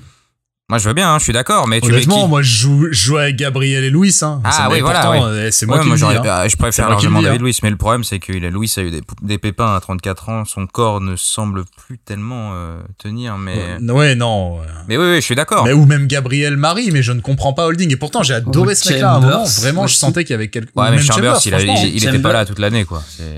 Ch- Chambers, c'est- Chambers euh, à la place de holding et euh, Soares euh, qui prend le couloir en attendant euh, qu'on recrute éventuellement quelqu'un d'autre. Et c'est là qu'on va voir un petit peu ce qu'on en fait de Holding quand, quand Saliba va revenir. Parce que, enfin, je veux dire, Holding, euh, bah, ça nous fera le lien avec la suite. Mais euh, comment tu peux prôner un jeu au sol et titulariser Holding euh, une fois sur deux, quoi? Ou même deux fois sur trois c'est incroyable, ce mec-là, et, et dire qu'en plus, il s'est vachement amélioré sur la relance. Non mais, what the fuck? Quoi? Il s'est amélioré sur la relance, mais putain, mais il voit pas les mêmes matchs que moi, c'est incroyable. Bah, Le- si, le- ça part en touche qu'une fois sur deux maintenant. Ah bah ouais, c'est ça. Non mais le mec, c'est un obusier, quoi. Il, il envoie, et euh, l'obusier, pas précis, il envoie dans des zones à peu près de 10 mètres de circonférence. C'est Ouais. genre, euh, l'à peu près. J'essaye de tendre l'oreille pour voir s'il dit pas poule Ah non, je te jure, c'est ça. C'est ça. Non mais voilà, euh, Holding, on pourrait même dire, pour le plaisir de, de l'ami euh, australien, quand même, euh, Leno a jamais été remis en question non plus. Hein. Certes. Bah ouais, hein. Et pourtant, je pense qu'on est trois euh, qui aurions bien aimé voir justement plus souvent, enfin surtout un, qui aurait vraiment aimé voir Ryan parce que les deux matchs où on l'a vu en championnat, euh, Ouais. enfin, moi j'étais plutôt enfin, convaincu hein, de, de ce Saine, que j'ai vu. saine émulation, saine émulation, saine Ah, compétition. je vous ai pas vendu de la camelote, tout hein. simplement. Non, mais... euh, non, mais- et- et tu non, vois, mais enfin, moi j'ai trouvé bien, j'ai trouvé rassurant dans la puis, défense que n'est en pas fin de saison, euh, d'autant qu'il y avait plus grand chose à jouer. Quand il y avait encore l'Europa, bon, euh, de toute façon, le championnat c'était mort. Il a jamais joué. Il a toujours laissé Leno. Il l'a mis une fois. Je sais pas trop pourquoi euh, contre euh, je sais plus qui. Et puis après. bah, Et en plus, t'avais le comme autour, quoi. C'est-à-dire, t'avais le, le micro, t'avais, enfin, je, donc en plus, c'est un truc qui a été vraiment décidé avec le club. Quand euh, la première fois qu'il joue euh, Titu et qu'il prend un but à la con euh, parce que bah il y a absolument pour rien, c'est un truc qui est dévié, je crois, Ouais. par Ouais. Gabriel Et, et puis lui. truc con, c'est que il parle la langue des quatre centraux. Il parle espagnol et anglais. Donc, à mon avis, Luis euh, doit baragouiner quand même de l'espagnol. Gabriel parle espagnol. Euh, Pablo Mari parle espagnol et Holding, voire Chambers, parle anglais. Donc le mec au niveau communication, il est bon quoi. Oui. Non mais encore Alors, une fois, ne peut-être, que je- peut-être pas pour Tierney du coup, parce que on n'est pas trop sûr de ce qu'il parle. il parle ouais, le mais alors, entre Australien et Écossais, tu peux te comprendre. Ouais, ça, ça peut se Ouais. comprendre. Ouais. Mais, mais, mais voilà, ne serait-ce que scène émulation, déjà le faire jouer en Coupe d'Europe, ou le faire jouer dans les coupes, tout court, d'ailleurs, ce qui n'a pas été le cas, euh, pouvoir aussi dire à Leno, sans forcément remettre en question, sans forcément mettre un coup près sur la tête d'un gardien ou d'un joueur, c'est pas l'idée. Non, mais comme Wenger le faisait avec Ospina, quoi. C'est-à-dire, tu lui donnais ça, tu donnais un peu de temps Ah de jeu, ouais. comme ça, si besoin, hein, il était prêt. Et quand Chesney a eu des problèmes extrasportifs, Ospina avait pris la relève sur la fin de saison. Mais c'est valable pour tout, c'est valable pour les gardiens et pour ailleurs. Et il y a eu des trucs où euh, où on a, il y a eu des postes, on n'a vraiment pas vu ça. Bon, El Neni par exemple, le, le, le petit le petite histoire d'amour entre Arteta et El Neni, bon, ça ça mange pas de pain, hein, d'autant que on était un peu dégarni au milieu. Moi, je euh, je veux bien, mais euh, euh, Ceballos, bon, euh, Ceballos qui chie, qui chie dans le cou à chaque fois qu'il y a un micro qui lui est tendu. Euh, qui te dit que globalement tout ce qu'il veut c'est rentrer au Real et jouer en Liga etc Ouais, puis tu en Coupe continues de d'Europe, l'emmener en euh, Coupe d'Europe Puis en Coupe d'Europe, à chaque fois qu'un ballon lui est tendu, il nous chie dans le cou. Non, mais voilà, en plus, mais, mais je veux dire, ce mec-là, à un moment, euh, essaye d'avoir ta fierté, ta dignité. Le mec, il s'en fout. Peu importe ce qu'il dit en int- ne- peu importe ce qu'il dit sur les réseaux sociaux, quoi, il s'en Mm. fout. En vrai.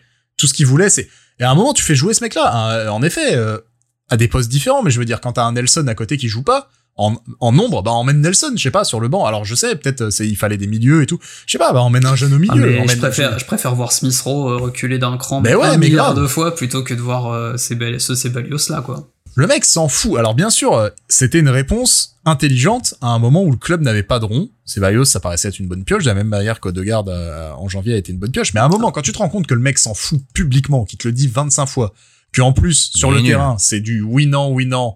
Ah ouais, c'est bah, en gros c'est euh, je joue que si je suis titulaire et puis si j'ai envie et puis si tu me sors je fais la tête et puis euh, en Europa League je mets des CSC parce que je euh, j'ai un peu la tête en l'air et puis euh, dès qu'on me tend un micro oui c'est je veux retourner au Real Madrid. À un moment, genre mec, ta fierté, ta dignité quoi, t'es pas obligé de faire le nombre avec ce mec-là. Pareil, des incompréhensions. Voilà, des genre quel quel type de quel type de de de, de priorité il, il, il pouvait avoir, c'est assez euh, Alors, ce qui me fait ricaner pour assez c'est que Ancelotti il l'a vu jouer toute la saison en première Voilà, il peut pas, il peut pas Ah ouais, jouer dans bah, la baie du euh, Real. hein. c'est- Non, pas dit. Oui, il va finir. C'est euh, ba- il va finir au en, Betis. club top top 6 top 7 de, de Au Liga, Betis. voilà. Ouais, il va finir à Cadiz. Au Betis avec Bellerin.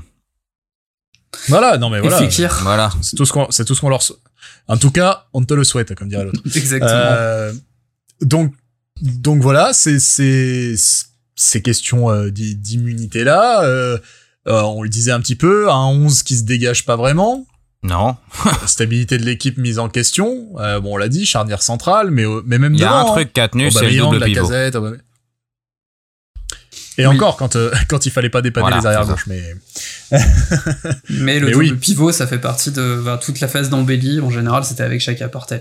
Partez Parce chacun, que- ça faisait partie des trucs quand on les voyait sur les feuilles de match, on disait ah bon ça mais ça, ça, ça que va. de déception que par terre. par- Que de déception. Mon dieu, mon ouais, dieu. mais mon les dieu. mauvais matchs de Partey pouvaient être des bons matchs de l'équipe parce que malgré tout, il apportait Ouais, quand même euh, de la présence, parce qu'il Des- arrivait quand même à sortir les ballons de temps à autre. Des sauts Ah, d'attention. j'en attendais tellement de la plus. taille. mec. Franchement, euh, après le contexte était pas simple, mais j'en attendais beaucoup plus. hein.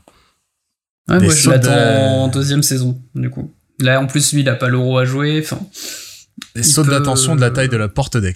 Franchement. hein. Des sauts Ouf. d'attention, le mec qui est on dans a une Mustafi, action. mec. euh, Hein. Ah, ah non, mais euh, lui, c'est vraiment des pets cerveau. Enfin, oui, le Mustafi aussi, mais au pire moment. Mais lui, c'est, enfin, Mustafi, c'est un style. Euh, euh, Partey, c'est genre, le mec, les collègues, ils remontent une balle. T'as trois passes qui sont justes, impeccables. On le met dans le bon tempo et tout. Ouais. Et en fait, il est déjà sur la phase d'après. Il pense déjà à ce qu'il va faire après. Il fait la passe, il envoie en touche. Et il fait, oh, putain, pardon et tout. Une passe simple, hein, il avait pas de pression et tout machin, mais il était déjà sur ce qu'il allait faire après. Comme dirait Jean-Michel Arquet. Euh, Alors, Et Partey, ça, moi, me- je l'attends avec un défenseur euh, derrière lui qui saurait relancer aussi. Parce que côté droit, il avait souvent holding Bellerin pour lui, lui monter le ballon, ce qui était pas euh, généralement le, le meilleur moyen de récupérer le truc dans de bonnes conditions. Donc, j'attends. Non, mais sa deuxième saison, de toute façon. J'attends la deuxième saison saison. aussi. voilà. Sa deuxième Sauf saison, si quelqu'un arrive avec Et 50 voilà. millions, et à mon avis, le problème est réglé. Ouais, Mais ça n'arrivera un pas. an après, je pense pas. Non, non, non, après, je pense pas. Donc voilà, pas de stabilité. On l'a dit aussi, voilà, dans l'animation, euh, globalement, s'il y a quelque chose qui s'est dégagé, c'était Smith Rowe, c'était Saka. On pensait après Chelsea que ce qui allait se dégager, c'était Martinelli aussi, voilà, et ça nous permet de faire la, la, la- le tremplin parfait vers euh, la gestion de cas, on l'a dit, l'immunité à certains, mais il y en a quand même d'autres où ça a été euh, terrible. On a, le- on a beaucoup parlé de Saliba. Hmm. Euh, mais Lacazette et Martinelli, c'est une souffrance toute la saison de pas les voir jouer, quoi. Bah surtout que euh, l'un comme l'autre, euh, les quelques fois où tu les vois jouer, tu sens quand même que bah Martinelli, il a plus besoin de trouver le rythme un petit peu parce que bah forcément il a été longuement blessé, parce qu'il faut qu'il retrouve ses marques, mais quand même juste en deux percussions, en, un contrôle passe ou un truc comme ça, tu vois que euh, il te met l'équipe dans le bon sens. Donc je je comprends pas. Je, en plus il peut jouer neuf, il peut jouer ailier, euh, il a tellement de ballons, tu peux même l'imaginer si t'as besoin de dépanner euh, un peu plus bas sur le terrain en 10 je pense qu'il serait pas inutile dans ce rôle-là, donc enfin, je je comprends pas. Mm. Parce que La seule explication que je peux envisager, c'est que l'ultra prudence, une ultra- espèce d'ultra prudence d'Arteta qui veut pas euh, le, le, le- le rusher un peu dans le 11 et qui a. Comme pour Oh. Saliba? Non, non, parce que là c'est encore moins moins compréhensible. mais euh, Non, parce que quand, quand tu vois la Non, qualité de contrôle de l'expérience, Martinez, mais je je pense- trouve- euh, c'est surtout, je pense qu'il a eu, il a quand même encore euh, peut-être, on sait pas, hein, des, des séquelles de sa grave blessure. euh, je sais, j'ai Mm, du mal à y mm. croire, mais c'est la seule explication logique. Sinon, il est, il est, il y a un problème. Il y a- ou alors c'est juste qu'il se déteste. Oui. Mais bon, j'espère pas parce que c'est quand même un super joueur et s'il fallait choisir entre un des deux. Voilà, mais euh, Ouais. mais il n'y a pas d'explication comme vous dites, c'est- incohérent. Dès qu'il joue, il est bon. Dès qu'il joue, il est bon. Oui, puis c'est un des quelques rares joueurs de l'effectif où tu peux lui envoyer un ballon sous pression et ça ressort propre. Parce Ouais, que là, euh, qualité de contrôle, vision du jeu, enfin, il a tout. il a faim. Il a tout. Moi, il ce a que, faim. moi, il ce a- que, moi, ce que j'aime, c'est qu'il a faim. Il rentre, il va au pressing, le mec, il se déchire, il va vite. Il- Ouais, et puis- il se jette, il se fait mal. Tu vois, il souffre, il veut jouer, il a faim de ballon, ce mec-là, quoi. Et moi, déjà, tu rentres ça, le mec, c'est bon, euh, vas-y, prends Et- mon, ouais, et- prends et- le, prends le, prends blason, quoi, ouais. Et avec Tierney, ils se sentent Oui. en plus. Enfin, vraiment, je trouve oui, le, bien le sûr. côté gauche quand il y a les deux en même temps, mais c'est plaisir, quoi. ça avait très très bien marché contre Chelsea de toute façon et et ça c'est vraiment étonnant. L'après Chelsea le moment où il n'aligne pas Martinelli et où il garde Smith Rowe et Saka on se dit quoi? On se dit on se dit on se dit quoi? Pourquoi? Euh, bizarre. Et puis ça dure. Puis ça Ouais. dure. Et là même pour le coup en Angleterre tout le monde ça a atterri en conférence de presse quand même hein. ça a atterri en conférence de presse au point que les journalistes se disent mais mec qu'est-ce que qu'est-ce que tu fous en fait avec euh, Martinelli? Et il y a vraiment une énigme sur Martinelli c'est que visiblement il y a une pièce sur le futur sur Martinelli. C'est-à-dire qu'apparemment, il fait des entraînements suelo en, en pointe, en fait. Il fait des entraînements d'attaquant, euh, il fait des trucs. Alors, quel est le plan? Moi, j'avoue que le plan de dire euh, on le protège ou on le fait éclore, on le fait germer euh, de sorte à ce que il soit quelqu'un d'autre l'année prochaine, moi, j'avoue que je le comprends pas. C'est-à-dire que euh, Bah, ça, les deux faire- vont pas ensemble, en fait. ouais, mais faire voilà, faire ça n'empêche pas de le faire moi, je suis moins, moins, Bah. Je te dis pas de le moins fan de cette idée de le mettre en pointe, mais euh, à voir. Hein. Non, non, non, non, moi je te dis pas forcément en pointe, mais le, le- l'idée de, le, de lui faire prendre de la bouteille avant de l'aligner, euh, l'idée de le garder au chaud si tu veux, de le faire travailler Ouais. à l'entraînement, machin et tout, tout ça ne te prive pas d'aligner, euh, je sais pas, un, un match sur trois. Bah, de le faire moins. rentrer plus que 10 De- minutes de- aussi. Puis, Ouais. seul en pointe, je le vois pas trop. Par contre, dans un système à deux attaquants, il peut être monstrueux. Enfin, Bah, en je- tout cas, en, de deuxième attaquant autour de la casette, les quelques fois où il tournait autour, En- ça en tout cas, bien. de lui, de lui donner du temps de jeu et on retombe sur les mêmes problématiques que pour Saliba, c'est, euh, mec, qu'est-ce qui t'empêche de le tenter en fait? Qu'est-ce qui t'empêche d'essayer? Tu, de toute façon, c'est Ouais. de la merde. T'as rien, à jouer, t'as euh, rien à jouer sur la saison quasiment. enfin, Bah ouais. Regarde les mecs que t'as à côté. Globalement, euh, bon alors euh, nous à, à gauche, euh, enfin à gauche à droite il y avait quelqu'un, mais ton trident offensif ça marchait pas. Ton animation offensive elle a mis six mois à trouver sa solution et tout. Et là tu trouves un trident qui marche, le feu de dieu. Les mecs ils sont de la même génération, ça ça combine, ils se trouvent, ils ont la même énergie et tout. Et t'en enlèves un. Pourquoi? Pourquoi c'est vraiment pourquoi? Et pas, c'est pareil pour Saliba. Tes défenseurs centraux c'est tous des pines d'huîtres. Il y en a pas. Ils, ils savent pas relancer. peu de choses près. J'ai- J'aime beaucoup Gabriel, Marie, il se tient à peu près, mais je veux dire, il y en a pas un qui se détache comme un Virgil van Dijk, faut pas déconner non plus. Euh, à côté, t'as un mec euh, qui, qui a un potentiel de ouf, intègre-le au moins. Fais-lui faire un match sur trois, fais-lui faire les coupes, fais-lui faire machin. Je veux dire, c'est fait pour ça. J'ai l'impression que c'est un truc de 98, ça, d'utiliser les coupes pour faire jouer les jeunes et de machin. Puis regarde en parcours croisé, tu regardes Wesley Fofana. Ouais, bah ouais, À Leicester. à Leicester. Et, et au moins le, le repas, quoi. Enfin, je veux dire, les, vu les adversaires, Ah ouais. euh, tu prenais pas beaucoup de risques. euh, Puis la coupe. Puis même enfin, si- je- Mais visiblement, même s'il se foire, il y a- euh, est jeune, quoi. À un moment, faut qu'il joue. Si tu tentes jamais, tu le sauras jamais. Ouais, mais- Ça se trouve, ça marchera jamais, Il y a un Saliba. Ça se trouve, ça marchera jamais. Mais oh, tu peux pas le. ouais, oui, peux- mais c'est, Ah, moi, j'ai- moi, si, s'il part sans qu'on ait essayé, mais je je serais même trucs, pas hein. étonné. Je sais vrai, pas. je honnêtement, je suis même pas certain qu'ils reviennent pour pour jouer. Enfin, il y a une incohérence totale sur le cas Saliba. Visiblement, si, quand même. Je- Visiblement, ils ont les, les premiers messages ils ont l'air de dire si, ouais, si, là, mais c'est bon, on leur a pas pris pour qu'ils c'est du genre euh, on va venir on va le récupérer on va voir ce qu'il vaut et on va voir ce qu'on va en faire c'est pas du genre Ouais. euh, ah ouais, il va être titulaire ça va être la folie il va nous apporter beaucoup Ouais, tu vois la nuance elle, elle me fait peur Ouais, enfin, si Qui ressort, c'est il ouais, va avoir Voilà, sa chance. c'est- Puis si c'est comme Martinelli, dire euh, on croit en lui pour le futur, mais on le fait pas jouer. Non, non, mais c'est un, la, la, la, parce qu'il y a beaucoup Ouais. de beaucoup euh, beaucoup euh, ça vaut ce que ça vaut hein, mais beaucoup de bruit sur euh, un intérêt pour des centraux d'Arsenal donc moi je, je comprends vraiment plus la logique quoi il y en a déjà assez Alors qu'on en récupère deux. après, tu, tu perds. Ouais, ouais, Ouais, tu, tu perds, récupères euh, ma- tu perds je pense Louis. que Mavropanos ça dégage mais euh, mais ça- enfin, Bah, Mavropanos, qui on sort peut se d'une faire un peu saison, on l'a parce dit, qu'il hein. sort d'une Ouais, saison mais- correcte, ouais, Ouais, visiblement. Enfin, c'est pareil, lui. euh, bon, ça fait combien d'années Oui, il qu'il est parti? Enfin voilà, je pense que soit il jouait, soit voilà. Saïba, je sais pas, je suis très très mais- très pessimiste et j'espère me tromper, hein, mais euh, voilà. Et, et en termes de, euh, de gâchis, euh, ce sera confirmé ou non par sa vente, mais voilà, on en a parlé plusieurs fois dans ce podcast déjà. euh, L'utilisation de la casette, c'est un crève-cœur. C'est vraiment, c'est vraiment, vraiment, vraiment un crève-cœur. Et ça, et ça, ça fait le lien avec ce qui est sa situation depuis le début, depuis qu'il est arrivé. Il est arrivé. Euh, Wenger ne le voulait pas, c'était son second choix. Il voulait Aubameyang, il a eu Aubameyang ensuite. Franchement, je trouve que le mec garde un sourire de ouf. Parce que son passage à Arsenal, c'est un sacerdoce. quoi. Ouais, Il- puis au final, euh, il en a quand même à 50 pions en première ligue. Ouais, en avec plus, il euh, tu vois. avec euh, trois saisons, enfin quatre saisons où à aucun moment il est titu toute la saison. Il est jamais, il a jamais été installé avec le, le rôle que joue la confiance dans le, dans le jeu d'un buteur. Il a jamais été installé. Jamais, jamais, jamais. On lui a retiré le pain de la bouche à chaque fois. À chaque fois qu'il avait une chance de s'installer. En plus, il a pas eu de cul. Quand il devait s'installer, il était blessé souvent. Euh, Ouais. Mais tu vois, Ça arrivait 50 plusieurs pions en 128 matchs en- avec aussi peu de temps de jeu, ouais. on est quand même Ouais, sur, c'est un, pas mal. sur un ratio. euh, pas- t'es pas loin de Trezeguet en équipe puis- de France au niveau et- du ratio, et j'exagère à puis, et peine. puis l'apport dans le jeu. La, la manière dont il Oui. fluidifie tout, qu'il apporte, son côté cadre euh, avec les jeunes. C'est encore un autre truc euh, de cette saison qu'on a du mal à expliquer. hein, finalement, il y a plein de choses. On est, il y a plus de questions que de réponses, ça c'est certain.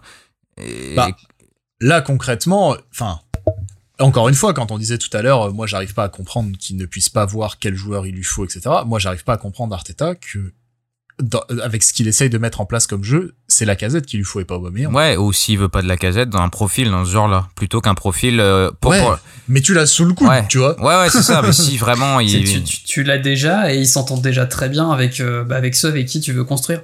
Avec Saka, il se trouve les yeux fermés. Avec Smith Rowe, je t'en parle même pas. Martinelli, ça a l'air de bien fonctionner aussi. Euh, à un moment donné, ouais, enfin, il y a presque de la.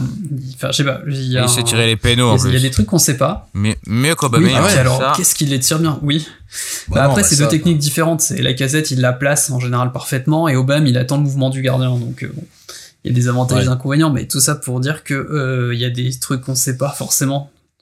C'est pareil, parce que je, ça n'a aucune logique, la casette et Martinelli, sportivement parlant. Et puis, merde, Arteta, euh, il a joué au foot, euh, il est quand même loin d'être idiot, j'imagine, euh, par rapport à ce qu'il voit, par rapport à comment certains manient le ballon et pas d'autres. Je, enfin, il y a aucune logique à ne pas voir la casette et Martinelli à tous les matchs presque. Par rapport à tout ça, maintenant qu'on a fait ce point là un peu sur la saison de Mikel Arteta, comment vous voyez arriver la saison prochaine? Qu'est-ce que euh, bon, des attentes. J'aurais j'aurais bien du mal à dire des attentes, mais euh, comment vous la voyez se définir déjà? Comment vous voyez euh, notamment cet été? Comment vous voyez les prochains mois? Et qu'est-ce que euh, Qu'est-ce que vous espérez, sans dire des attentes, voilà, qu'est-ce que vous espérez d'Arteta pour, pour l'année Bah, suivante? Je pense euh, je- Tout, tout dépendra de l'effectif. voilà, je pense que je- tu aurais une réponse plus précise à te donner le 12 août, je crois, clôture du mercato. Parce que là, Quand on aura Ouais. recruté que Danny Welbeck. parce que, euh, parce que, ouais, parce que il y en a eu des, des années où on disait, alors là, c'est le mercato décisif. Mais alors, celui-ci, honnêtement, c'est le mercato décisif. Parce que Ah, pour Arteta, il en faut tout cas. oui. virer la moitié de Parce que l'équipe. c'est là qu'il doit construire son puis équipe. et ça. puis blinder euh, alors attention parce que euh, va falloir beaucoup vendre mais euh, rappelons que Arsenal ne joue pas le, le- de, coupe- de compétition européenne donc t'as pas besoin d'un effectif avec 300 joueurs Pour la première fois Ouais. en 25 ans. t'as besoin d'un truc resserré où t'as une base un noyau dur sur lequel tu t'appuies on l'a vu Conte euh, à Chelsea, Klopp euh, machin, euh, enfin toutes les équipes qui n'ont pas joué euh, l'Europe et qui ont d'ailleurs fait une bonne année en première ligue, c'était le, vraiment le noyau dur. T'as quasiment tout le temps le même 11. T'as une blessure ou t'as une méforme, il y en a un qui switch, mais en gros, t'as euh, t'as 11 joueurs et t'as euh, 5 joueurs qui rentrent tout le temps, quoi. Faut dégager de Donc, le problème, c'est qu'il y a 28 joueurs dans l'effectif d'Arsenal à l'heure actuelle. Euh, donc déjà, à mon avis, la première étape, ça va être de euh, d'en dégager un maximum. Et je pense qu'à mon avis, euh, tout le monde, enfin, dès qu'il y a une offre un peu intéressante, ça part. Honnêtement, euh, ça part, ça part, ça part. Et Et notamment à la casette qui peut ramener un sacré paquet ah, de je sais temps, pas. Honnêtement, la casette, honnêtement, ça part peur. à pff, 15, 10, 15 à mon avis. Ça- Enfin, je pense. Hein. Chacun, ça- c'est quoi 20 Quel enfer. Enfin, honnêtement, c'est et en même temps, tu te retrouves dans une situation où il y a beaucoup de joueurs qui sont dans la phase critique des un ou deux ans de contrat qui restent, donc faut prendre une décision. Soit tu prolonges, soit tu vends. Parce que tu te Ouais. retrouves à perdre encore euh, la casette, par exemple, c'est l'année prochaine. Donc tu, soit tu le perds gratos, soit tu le vends là. Mm. Il sera pas prolongé à mon avis. Donc qu'est-ce que tu fais? Bah voilà. Ta- et en fait l'effectif est fait de joueurs où il faut prendre des décisions où tu te dis bon lui c'est quand même un cadre je pense à chacun lui c'est quand même un bon joueur c'est un cadre mais si on veut récupérer du pognon bah c'est un des seuls qui peut nous ramener de l'argent qui va ramener de l'argent dans cette équipe? Il y a personne qui vaut une blinde et qui va Ah, c'est pas non mais tu vois sûr. personne Il y a un joueur qui vaudrait vraiment une blinde, Mais euh, j'espère euh, de tout mon cœur qu'on le vendra pas, c'est Ouais. Saka. Mais non. Ah c'est ouais. le seul qui rapportera un sacré paquet de millions, mais euh, je veux même pas en entendre parler. Enfin, je pense que je vais pleurer toutes les larmes de mon corps si, euh, Ah ouais. si je Bah, vois passer D'ailleurs, des oui, rumeurs. euh, vi- visiblement, on vous dit tout ça parce que visiblement, Chaka est en partance pour euh, pour la Pour Roma, pour rejoindre Mourinho. Pour rejoindre Mourinho. Alors, écoutez, euh, Après avoir eu Wenger, enfin, qu'est-ce qu'on peut dire? Que dire Bah, je euh, pense qu'au-delà, je- c'est peut-être la fin de. la- la fin, euh, si on oublie qu'il va à la Roma, euh, c'est peut-être la fin d'une histoire aussi. Enfin, ça a été compliqué pour lui. Hein. Ça a pas été. euh, le rapport Ouais, aux fans, ouais, ouais, le rapport sûr, à, au perfide d'Albion a pas été simple pendant toutes ces années. je pense qu'il il en a un peu marre. La pression était trop forte. il, il est tombé sur les premiers numéros de Boulet Rouge, il s'est dit c'est bon, Ah, puis tu vois, l'utilisation mais- a été un peu chancelante, ses performances aussi. il parle le euh, français, euh, donc voilà, euh, c'est- c'est co- euh, Chaka, c'est 5 ans très compliqué quand même. hein. C'est 5 Bah, ans si par là maintenant ça me fait chier. S'il était vendu au pic de sa méforme, euh, je comprenais. Là maintenant, ça m'embête plus en fait. il serait parti il y a un an, euh, personne n'aurait pleuré. Il y, a, il y a toutes les histoires de menaces sur sa famille, etc. qui ont posé, Ouais, je et puis, pense. et, et puis là, Euh, ça veut dire que déjà t'as besoin au moins d'un voire de milieu. Tu perds chacun, bah pff, là, enfin c'est c'est- c'est compliqué. Hein. Faut recruter derrière parce qu'il faut le remplacer le mec. Je vais, je vais pas pleurer parce que en vrai, euh, je pense que ça n'a, en 5 ans, ça n'a jamais été mieux qu'un bon joueur sur 6 mois. Et pas un formidable joueur, un bon joueur, un vrai bon joueur, mais sur 6 mois. Donc je pense que le, la- le retour sur investissement est quand même hyper maigre. Alors voilà, il y a la question de savoir ce qu'il allait potentiellement devenir sur cette base-là qui était bonne. Mais au moment, de, comme on disait entre nous, hein, au moment de trancher, au moment de dire on vend, on vend pas, bah tu regardes ce qui a, ce qui a été fait. T'as rien d'acquis hein, concrètement, parce que là on se dit normalement il, est, il repart sur ces bases-là, mais à tout à tout moment en septembre il repart, il repart sur les bonnes vieilles bases du vieux Chaka, tu vois. Euh, T'en Ouais, sais ouais. rien. Donc si tu dois si tu dois trancher sur ce que tu sais, disons que une intelligence artificielle, si elle devait trancher, elle, elle trancherait. euh, Bah, elle elle se trancherait rappellerait qu'il a encore eu un carton rouge cette année après avoir Voilà. étranglé un adversaire, quoi. Bon après c'est justement pour pas euh, pour pas être des intelligences artificielles que enfin voilà on vaut mieux Mm. des intelligences artificielles mais voilà si l'idée est là c'est que si on devait vraiment tirer un bilan de de, de son passage c'est globalement c'est un la fatigue quoi la immense fatigue je veux dire c'est où euh, rappelez-vous quand même rappelez-vous rappelez-vous des bêtises rappelez-vous de la crétinerie de certains tacles rappelez-vous de la, de la débilité des sorties de ce mec qui était tout le temps tendu comme une arbalète qui allait mettre des qui, qui, qui allait mettre des, des, des semelles à des mecs sans aucune, sans aucune espèce de nécessité. Enfin, Bah, je reste mec- persuadé que c'est un bon joueur, mais qui était pas du tout fait pour la première ligue.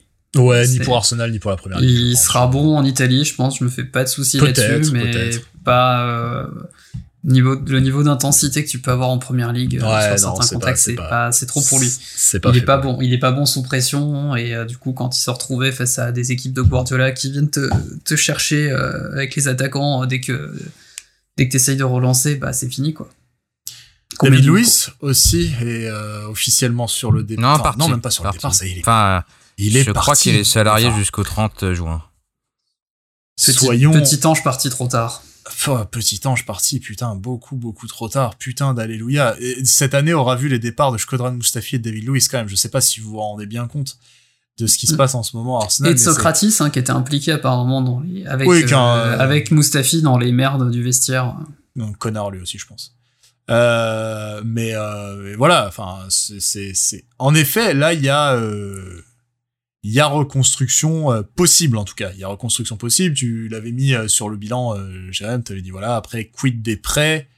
Est-ce qu'on transforme Odegaard? Est-ce qu'on transforme euh, Matty Ryan? Est-ce que c'est encore possible avec le changement de coach à Madrid pour Odegaard? Est-ce que Ryan, euh, est-ce qu'il y a une vraie volonté du club de le fait de Alors le garder? Ryan, c'est sûr. Brighton lui a dit, par contre, dégage.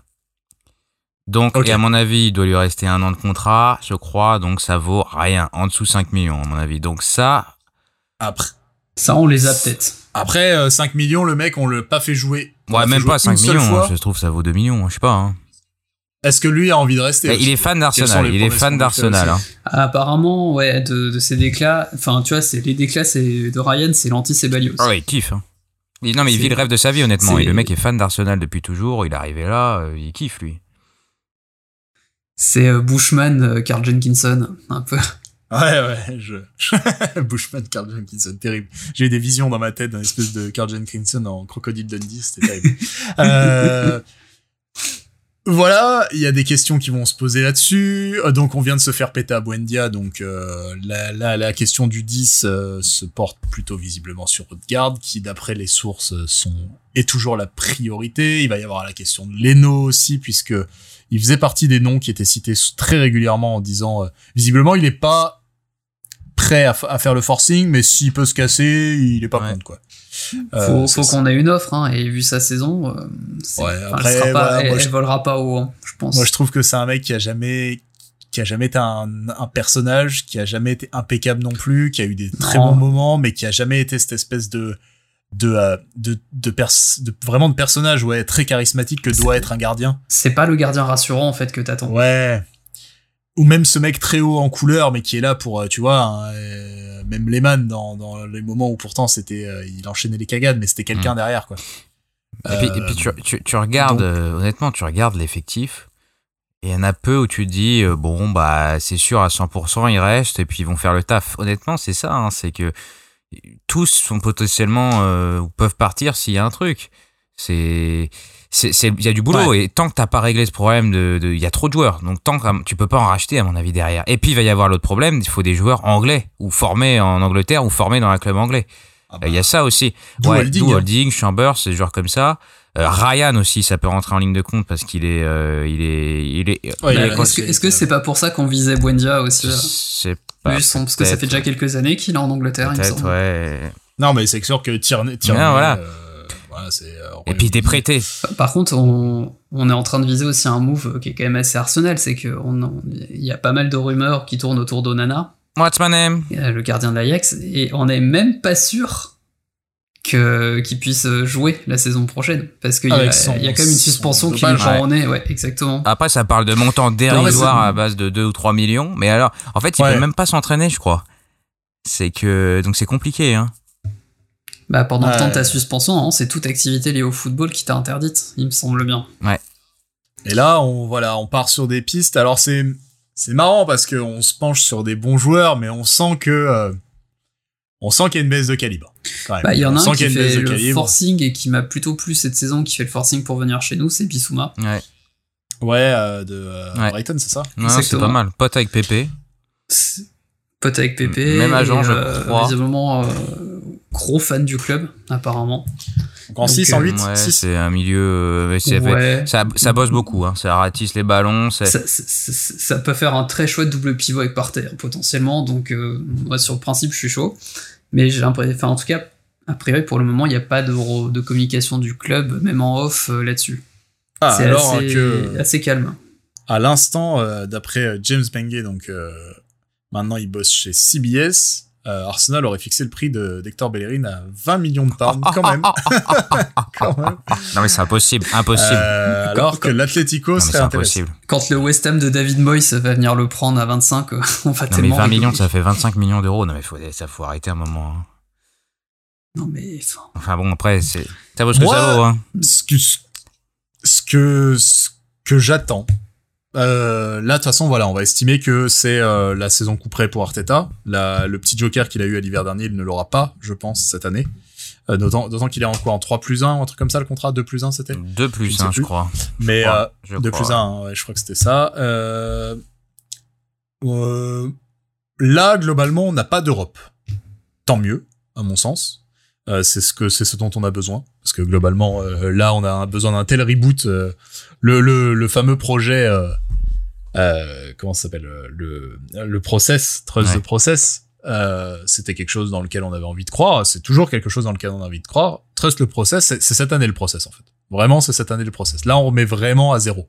On remet on remet vraiment à zéro. Il n'y a pas d'Europe il y a que la première ligue. Euh, là moi ce que j'attends c'est qu'ils se lèvent les doigts avec euh, les gens qui sont derrière en arrière boutique pour aller se tailler une équipe qui joue son jeu. Je demande pas des mecs de d'un calibre incroyable. Juste, il faut aller chercher les mecs qui jouent comme ils l'entendent. Ça va demander d'être intelligent en termes de recrutement, ça va demander d'être euh, précis. Alors c'est con, hein, parce qu'on a plus de cellules de Et recrutement. et d'où va Ah, devoir on a bosser. hein. Là, Voilà, Edu va devoir bosser, sauf qu'il bosse un peu comme une pine, mais enfin bref, euh, il va, on a, on a fermé une cellule de recrutement au moment où on en aurait terriblement besoin, vu qu'on a plus d'argent, mais on a Sachant besoin qu'ils veulent en rouvrir une. Je sais pas On si vous en- avez lu cet article. Voilà, on est résultat, on est en train de vouloir on, on- en... cherche Longoria, non, c'est ça? Ah non. euh, Non, pas en gros, on est Longoria, en train de... Longoria, euh, ouais, euh, de, de l'île Lexi Luis Campos, mais bon, j'y crois pas une, Oui, se- une Luis seconde. on est en train de on, est en train de faire une gouvernement à l'REM, c'est-à-dire qu'on a viré le euh, la, la cellule de recrutement et on est en train de payer des consultants pour euh, pour avoir des, des recruteurs. Bah, tu sais, Voilà. moi j'ai peur que Arteta nous fasse une Tony Blair, c'est-à-dire le, le mec jeune qui était hyper, enfin, tu sais, sur lequel il y a beaucoup d'attentes, plein d'espoir, et qui, à force d'être pragmatique, euh, fi- a fini par complètement se trahir. Complètement se trahir. Ouais bah Écoute, c'est moi c'est ce que j'espère pas. Voilà, là cet été, il va falloir être malin, aller chercher des mecs qui coûtent pas cher mais qui voilà, il va falloir aller chercher les pépites, les mecs en devenir, il va falloir aller chercher du jeune. Ouais, misons sur du jeune, c'est pas grave. C'est cool. C'est euh, c'est ambitieux, c'est risqué, mais c'est pour le football et c'est ça qu'on c'est ça qu'on Et veut. euh, je crois qu'on va Euh, éviter le missile Ryan Bertrand, euh, qui devrait aller à Leicester, mais c'est exactement le genre de choses que je ne pense qu'il ne faut pas faire. C'est-à-dire des mecs en fin Tu de contrat, 30, 30 31 En fin ans, c'est pas une bonne idée du un petit tout. peu. Ça, il faut éviter. On en a pas Ouais. besoin. Ryan Bertrand, Je le- c'est un je le plus jeune que ça, hein. Bertrand. On l'entend tous les étés. Bah, il gagne la Ligue des Champions en 2012, hein, Bertrand. Ouais, ouais, mais euh, Merte- Mertesacker est voyais- je le champion voyais du plus monde. jeune, hein. euh, plus jeune que ça. C'est vrai. Ouais, ouais, ouais, toujours ça. Non, mais en- il, est, il approche voilà, de la moi, trentaine, il est en fin de contrat, ça sent l'embrouille. Ouais, ouais, ouais. Bah, en tout cas, bon, ou, ou pour du, de, du- de la doublure, quoi. Juste de la doublure. Parce qu'il en de faudra une à Tierney, oui, Mais voilà. c'est vrai, ça. Il en, il en faut une en en ça, doublure de Tierney, euh, en Si doublure c'est de Tierney, si c'est pour la doublure de voilà, pas de- aucun problème. Façon Cédric, quoi. Mais, euh, mais voilà, ça, hein. allons chercher malin, faisons des paris, mais des paris sur de la jeunesse, sur de l'âge, pas des paris à la William, parce que ça, c'est- ça j'en veux absolument pas.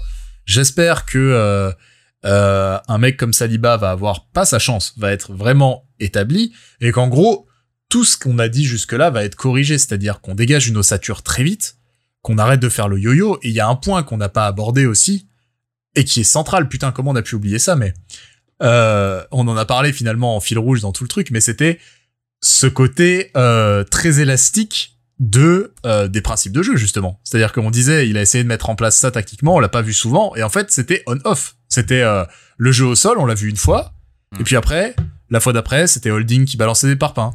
Le pressing, c'était oui, mais non, mais non, mais oui, et puis des fois un peu plus haut, et puis des fois plus intense, et puis des fois on les a, on l'arrêtait en cours de match, des fois. Puis des fois, la casette le lançait tout seul. Pareil pour Voilà. Ça arrivait aussi. Moi, je veux voir vraiment des principes établis auxquels on reste fidèle quoi qu'il en soit.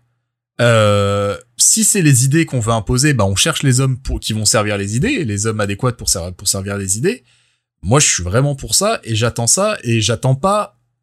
En vrai, si on refait, euh, si on n'a pas de Coupe d'Europe l'année prochaine, ou si on a que l'Europa League, non, j'espère au moins l'Europa League, faut l'Europa League.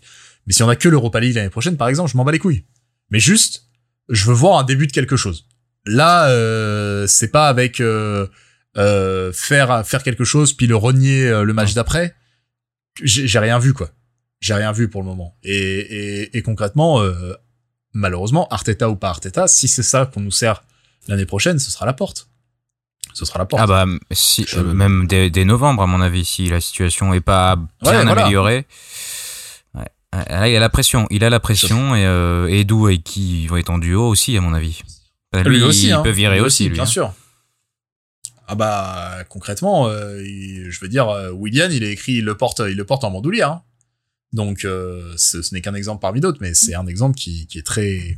D'ailleurs, en Évocateur. reparlant de William, euh, petit prono, euh, on recycle qui euh, en poids mort de Chelsea euh, cet été? Oh non, non, non, bah justement. Alors euh, comme disait euh, Jérém il y a deux minutes. Bah, Il y en a, il y en a, j'ai une petite Alors, pièce, hein, du coup je vous en parlerai après. J'essaie. mais, C'est vrai? J'essaye de voir. Euh, Jorginho, typiquement. Quelqu'un que.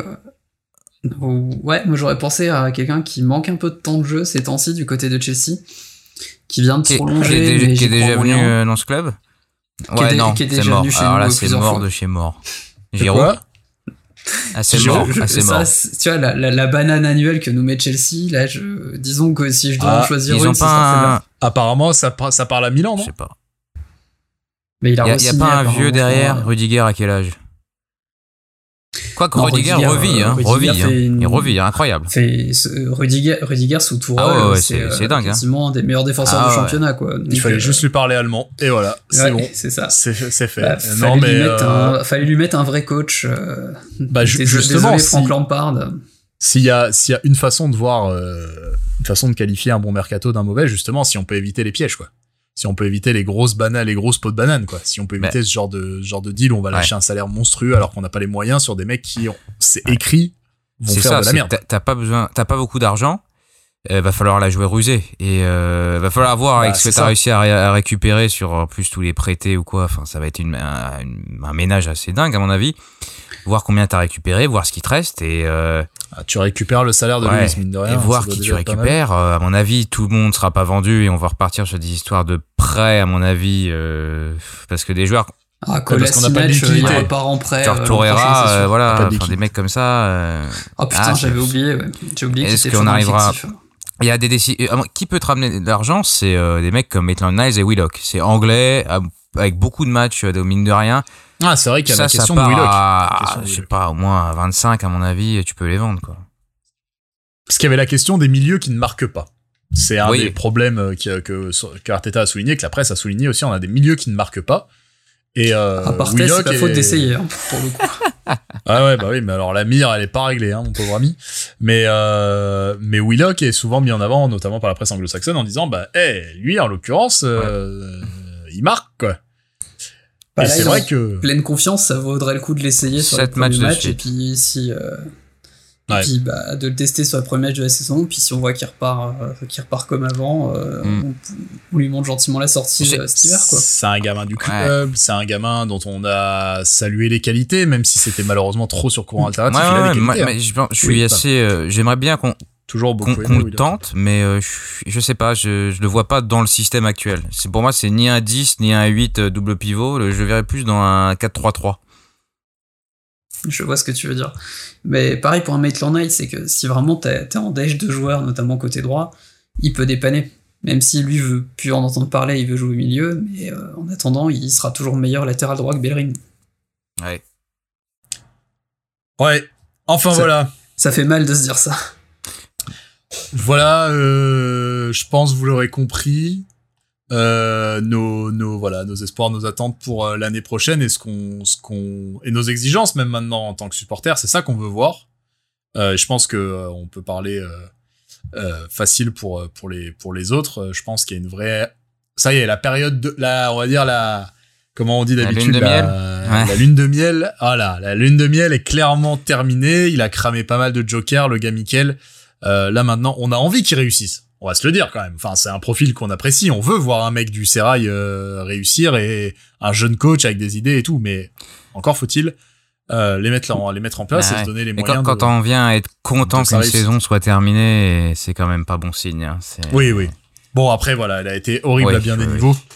Je pense qu'on l'a, euh, on l'a on- assez dit. Quand, quand Eh ben, on vient de dire que pas jouer de Coupe d'Europe pour la première fois en 25 ans, c'est une Ouais. bonne chose. C'est presque un soulagement, oui, clairement, Ouais. clairement, clairement, ah, clairement, clairement. D'ailleurs, tiens, pour euh, pour conclure un petit peu euh, ce, ce truc, euh, comment vous l'avez vécu vous personnellement ce cette euh, si vous deviez résumer en quelque cette saison, que comment vous l'avez euh, comment vous l'avez vécu en tant que supporter? Euh, douloureuse honnêtement euh, et, et un- une lassitude qui s'est installée euh, sans, sans parler hein, de, de Super League ou quoi juste sur le terrain une vraie lassitude Mm. et ça devenait pénible et pénible à regarder vraiment plus ça avançait et moins j'avais envie de regarder les matchs Un chemin de croix émaillé de faux espoirs pour moi. C'est-à-dire Ouais. qu'il y a, il y a eu, comme on l'a dit plusieurs fois euh, dans ce numéro, on, on a eu pas mal de matchs où on s'est dit ah c'est cool, ça y est, la dynamique est enfin lancée. Ouais. Puis finalement le match d'après, euh, tout se répétait la gueule, même Ouais. au bout de 5 minutes des fois. Donc euh, combien de débuts de match on a foiré, combien de donc euh, voilà, je, je reste euh, dubitatif et donc on verra donc en les comment dire le premier mois de la saison prochaine, on aura déjà je pense une idée euh, sur ce qui sur ce qui nous attend. Ouais, à titre personnel, j'avoue que j'ai cru à un moment, enfin, en tout cas, il y a, eu un moment où euh, le fait qu'Arsenal n'aille pas bien, que ce soit difficile, etc., euh, que ce soit irrégulier, en tout cas, ça m'a un peu permis de, continuer à m'accrocher au foot, alors qu'il y a quand même, je sais pas si autour de vous, hein, vous l'avez entendu, moi j'ai beaucoup de monde autour de moi qui a décroché du foot avec le Covid. hein. Euh, un, foot qui est devenu moins intéressant, flingué par les calendriers complètement, complètement, euh, complètement fous, euh, avec euh, des niveaux qui étaient en train de chuter, des compétitions qui n'avaient même l'été dernier et tout, qui ou pendant le confinement, qui n'avaient plus aucun sens. Je veux dire, on regardait du foot alors qu'on était enfermé. Enfin, il y avait une espèce d'incohérence, un truc. c'était très surréel. C'était très surréaliste même de, de, de voir de voir ça. Il y a eu un, il y a eu une cassure. Enfin, chez beaucoup de monde, il y a eu un décrochement. D'ailleurs, enfin, on le voit avec les histoires des droits télé, les gens qui, enfin, la question du public euh, qui est mise en avant, quel public, pourquoi les gens ne regardent plus le foot, tout ça. Il y a tout un tout un truc autour de ça. J'avoue que le fait que euh, Arsenal sorte les rames euh, aussi sec depuis un bon moment, bah, il se passait quelque chose, quoi. Genre, c'était la galère et tout, mais dans mon club, il se passait quelque chose et il y avait une histoire qui se racontait. C'était pas une belle histoire, mais mais bon, voilà, c'était mouvementé, il se passait des trucs. Et et au bout d'un moment, ouais, il y y a y a quand même eu cette, euh, je vous rejoins sur le côté cette léthargie euh, de, de de des matchs qui se ressemblent, qui se ressemblent en nul, dont on- et ce moment où tu commences à ne plus en avoir rien à foutre. Euh, et ça, c'est terrible parce que ça, ça m'est jamais arrivé jusque-là. Voilà, presque 20 ans de, plus de 20 ans maintenant de, supporters. Enfin, cette espèce de détachement qui était probablement connecté hein, à la, à la situation. Je pense que c'était pareil pour vous, mais le, le côté détachement du réel avec le Covid, tout ça. Et, euh, et le, la, la Super League, ça a vraiment été le, ça a été vraiment le coup, euh, le coup très très dur. J'ai, euh, je l'ai déjà dit, mais il y a vraiment quelque chose qui s'est cassé à ce moment-là.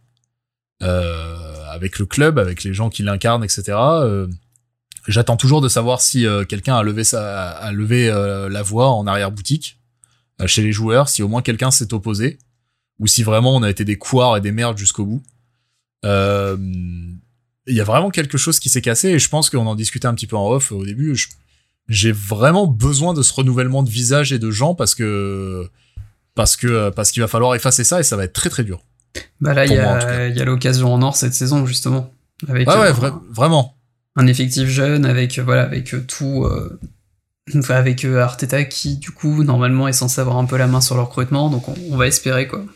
Mais c'est très dur de, de se dire que euh, que euh, vraiment si si si si si Arteta euh, nous refait la même saison, je je, je je vais même plus avoir la force de regarder les matchs quoi. Ou l'en- ne serait-ce que l'envie et ça c'est terrible parce que c'est même pas une question de victoire ou de défaite, ça a jamais été une question de victoire ou de défaite, je veux dire euh, j'ai supporté Arsenal dans la probablement dans la pire période de ces 20 euh, 20 30 dernières années, on va dire, peut-être pas 30 mais on, était tous les trois supporters, on va dire responsables et, et matures au moment où on a fait la, où on finissait tout le temps quatrième, où on jouait très bien mais où on perdait tout le temps, où on soulevait pas un titre, etc.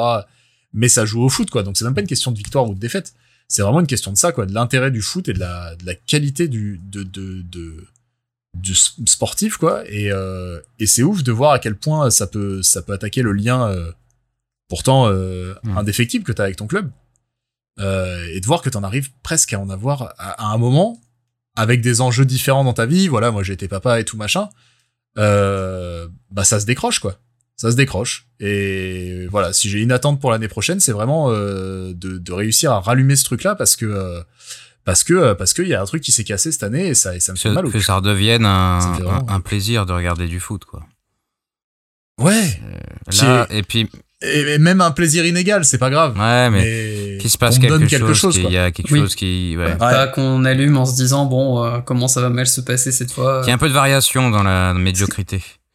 et et, et, et, et que et qu'on et qu'on serre pas les fesses en jouant en jouant lâchement parce que euh, parce que la finale d'Europa League c'est notre seul moyen de gagner des sous à la fin de l'année et de et de pouvoir assurer une fenêtre de transfert quoi pas enfin on ça ça va avec la Super League mais c'est pas un putain de d'Excel euh, en cours d'économie quoi. C'est c'est du foot. Et même si voilà je sais que c'est complètement euh, ridicule à l'heure où on, on parle et où en effet c'est des machines c'est des machines afriques mais voilà. C'était euh, c'était mon mon petit euh, mon petit cri de, de- de- mon petit cri désespéré de Eh de la bien, fin de ce écoute, dans ce marasme, il y a quand même une bonne nouvelle. La Ah, victoire de l'Australie. Ah, Contre toujours Taïwan contre Ouais, du coup. Euh, Une t'as- victoire euh, nette et sans bavure 5-1. Voilà. Donc quand même, Putain, euh, but, adverse. Non, non, 42 tirs pour l'Australie, mais enfin bon. Voilà. C'est une Oh. partie FM. Voilà. Eh bah ouais, ouais. Bah écoutez, euh, bravo, euh, bravo les aussi. Merci, Donc, merci, euh, bravo. Ouais. Alors qu'on note une très jolie victoire des îles Féroé contre le Liechtenstein dans un match Ah. que je suis déçu d'avoir loupé. Quel plaisir. Euh, quel plaisir, si on peut finir sur une autre note euh, positive, euh, Bukayo Saka a marqué avec l'équipe d'Angleterre. Et Oui, tout à fait. Il s'est blessé aussi. Et, et je Si, si, pas si, si, ça a l'air, Ouais, euh, ça a l'air tranquille. Ça a l'air Ça a l'air tranquille, ouais, secondaire, ouais. Mm. Quel En gamin, vrai- quel gamin. En, en vrai, s'il joue pas l'euro, euh, je vais pas pleurer. hein. Ouais, moi j'aimerais Ouais. bien, en, Euh, en termes d'expérience, de- ouais, c'est cool. Ouais. Ouais, mais du coup, ça lui rendra la défaite contre la France moins amère, tu vois. C'est important, c'est important. Merci messieurs, merci d'avoir euh, assuré ce long podcast de débrief de Eh saison. bien, Euh, Ouais, on, on vous conseille de l'écouter en deux fois, hein, du coup. Alors conseil Oui. qui sert à rien vu que ça arrive en fin d'enregistrement, mais Euh, Jean, bah, ce- c'est le, podcast de conclusion de cette saison euh, 2020-2021. Je pense qu'on reprendra les micros euh, peut-être pour faire un point mercato, mais on va attendre que ça avance déjà quand même. ouais, on va pas on va partir un peu en vacances. hein. On, va, l'été. on va souffler un peu. On va On va aller souffler, hein, souffler un peu, que- hein. On va oublier le foot, voilà. encourager l'équipe ouais, de France ouais, ouais. aussi. Voilà. Ouais, mais même ça, tu vois, j'ai du mal à, j'ai du mal à me dire que c'est un l'euro et tout. Je sais pas, il manque un truc, tu vois. Le... Ouais, mais je pense qu'on va monter en pression euh, comme, comme à chaque fois en fait, nos, au Peut-être, fur et à mesure des tours qui passent. Peut-être, sûrement. Écoute, j'espère. J'espère. Euh, bah voilà, euh, en gros, on se retrouvera dans le courant de l'été, je pense. Je vous souhaite donc euh, à tous un bon euro. Euh, profitez bien et puis on se retrouvera dans le courant de l'été tous les trois pour euh, bah, discuter des premiers mouvements euh, d'Arsenal et puis sûrement à la fin de l'été aussi pour faire un bilan définitif du mercato. Merci beaucoup d'avoir été avec nous sur cette demi-saison, hein, quand même, vu que c'est l'occasion de le dire. Merci de nous avoir écoutés, merci de nous avoir soutenus sur ce sur cette première tentative de podcast. Euh, on va, euh, oh, je m'engage pas, mais euh, j'aimerais bien revenir la saison prochaine avec un joli générique. Ça serait cool. On l'a dans les cartons depuis depuis un moment euh, cette idée-là, mais voilà, on va essayer de on va essayer de la concrétiser. Puis les, comme ça, le, le podcast sera sera complet. Voilà. Et ben, sans plus tarder, je rends l'antenne et je vais aller bouffer. Des Bonne bisous les amis. Des bisous, merci, merci à tous et bonnes Allez. vacances. Bye bye.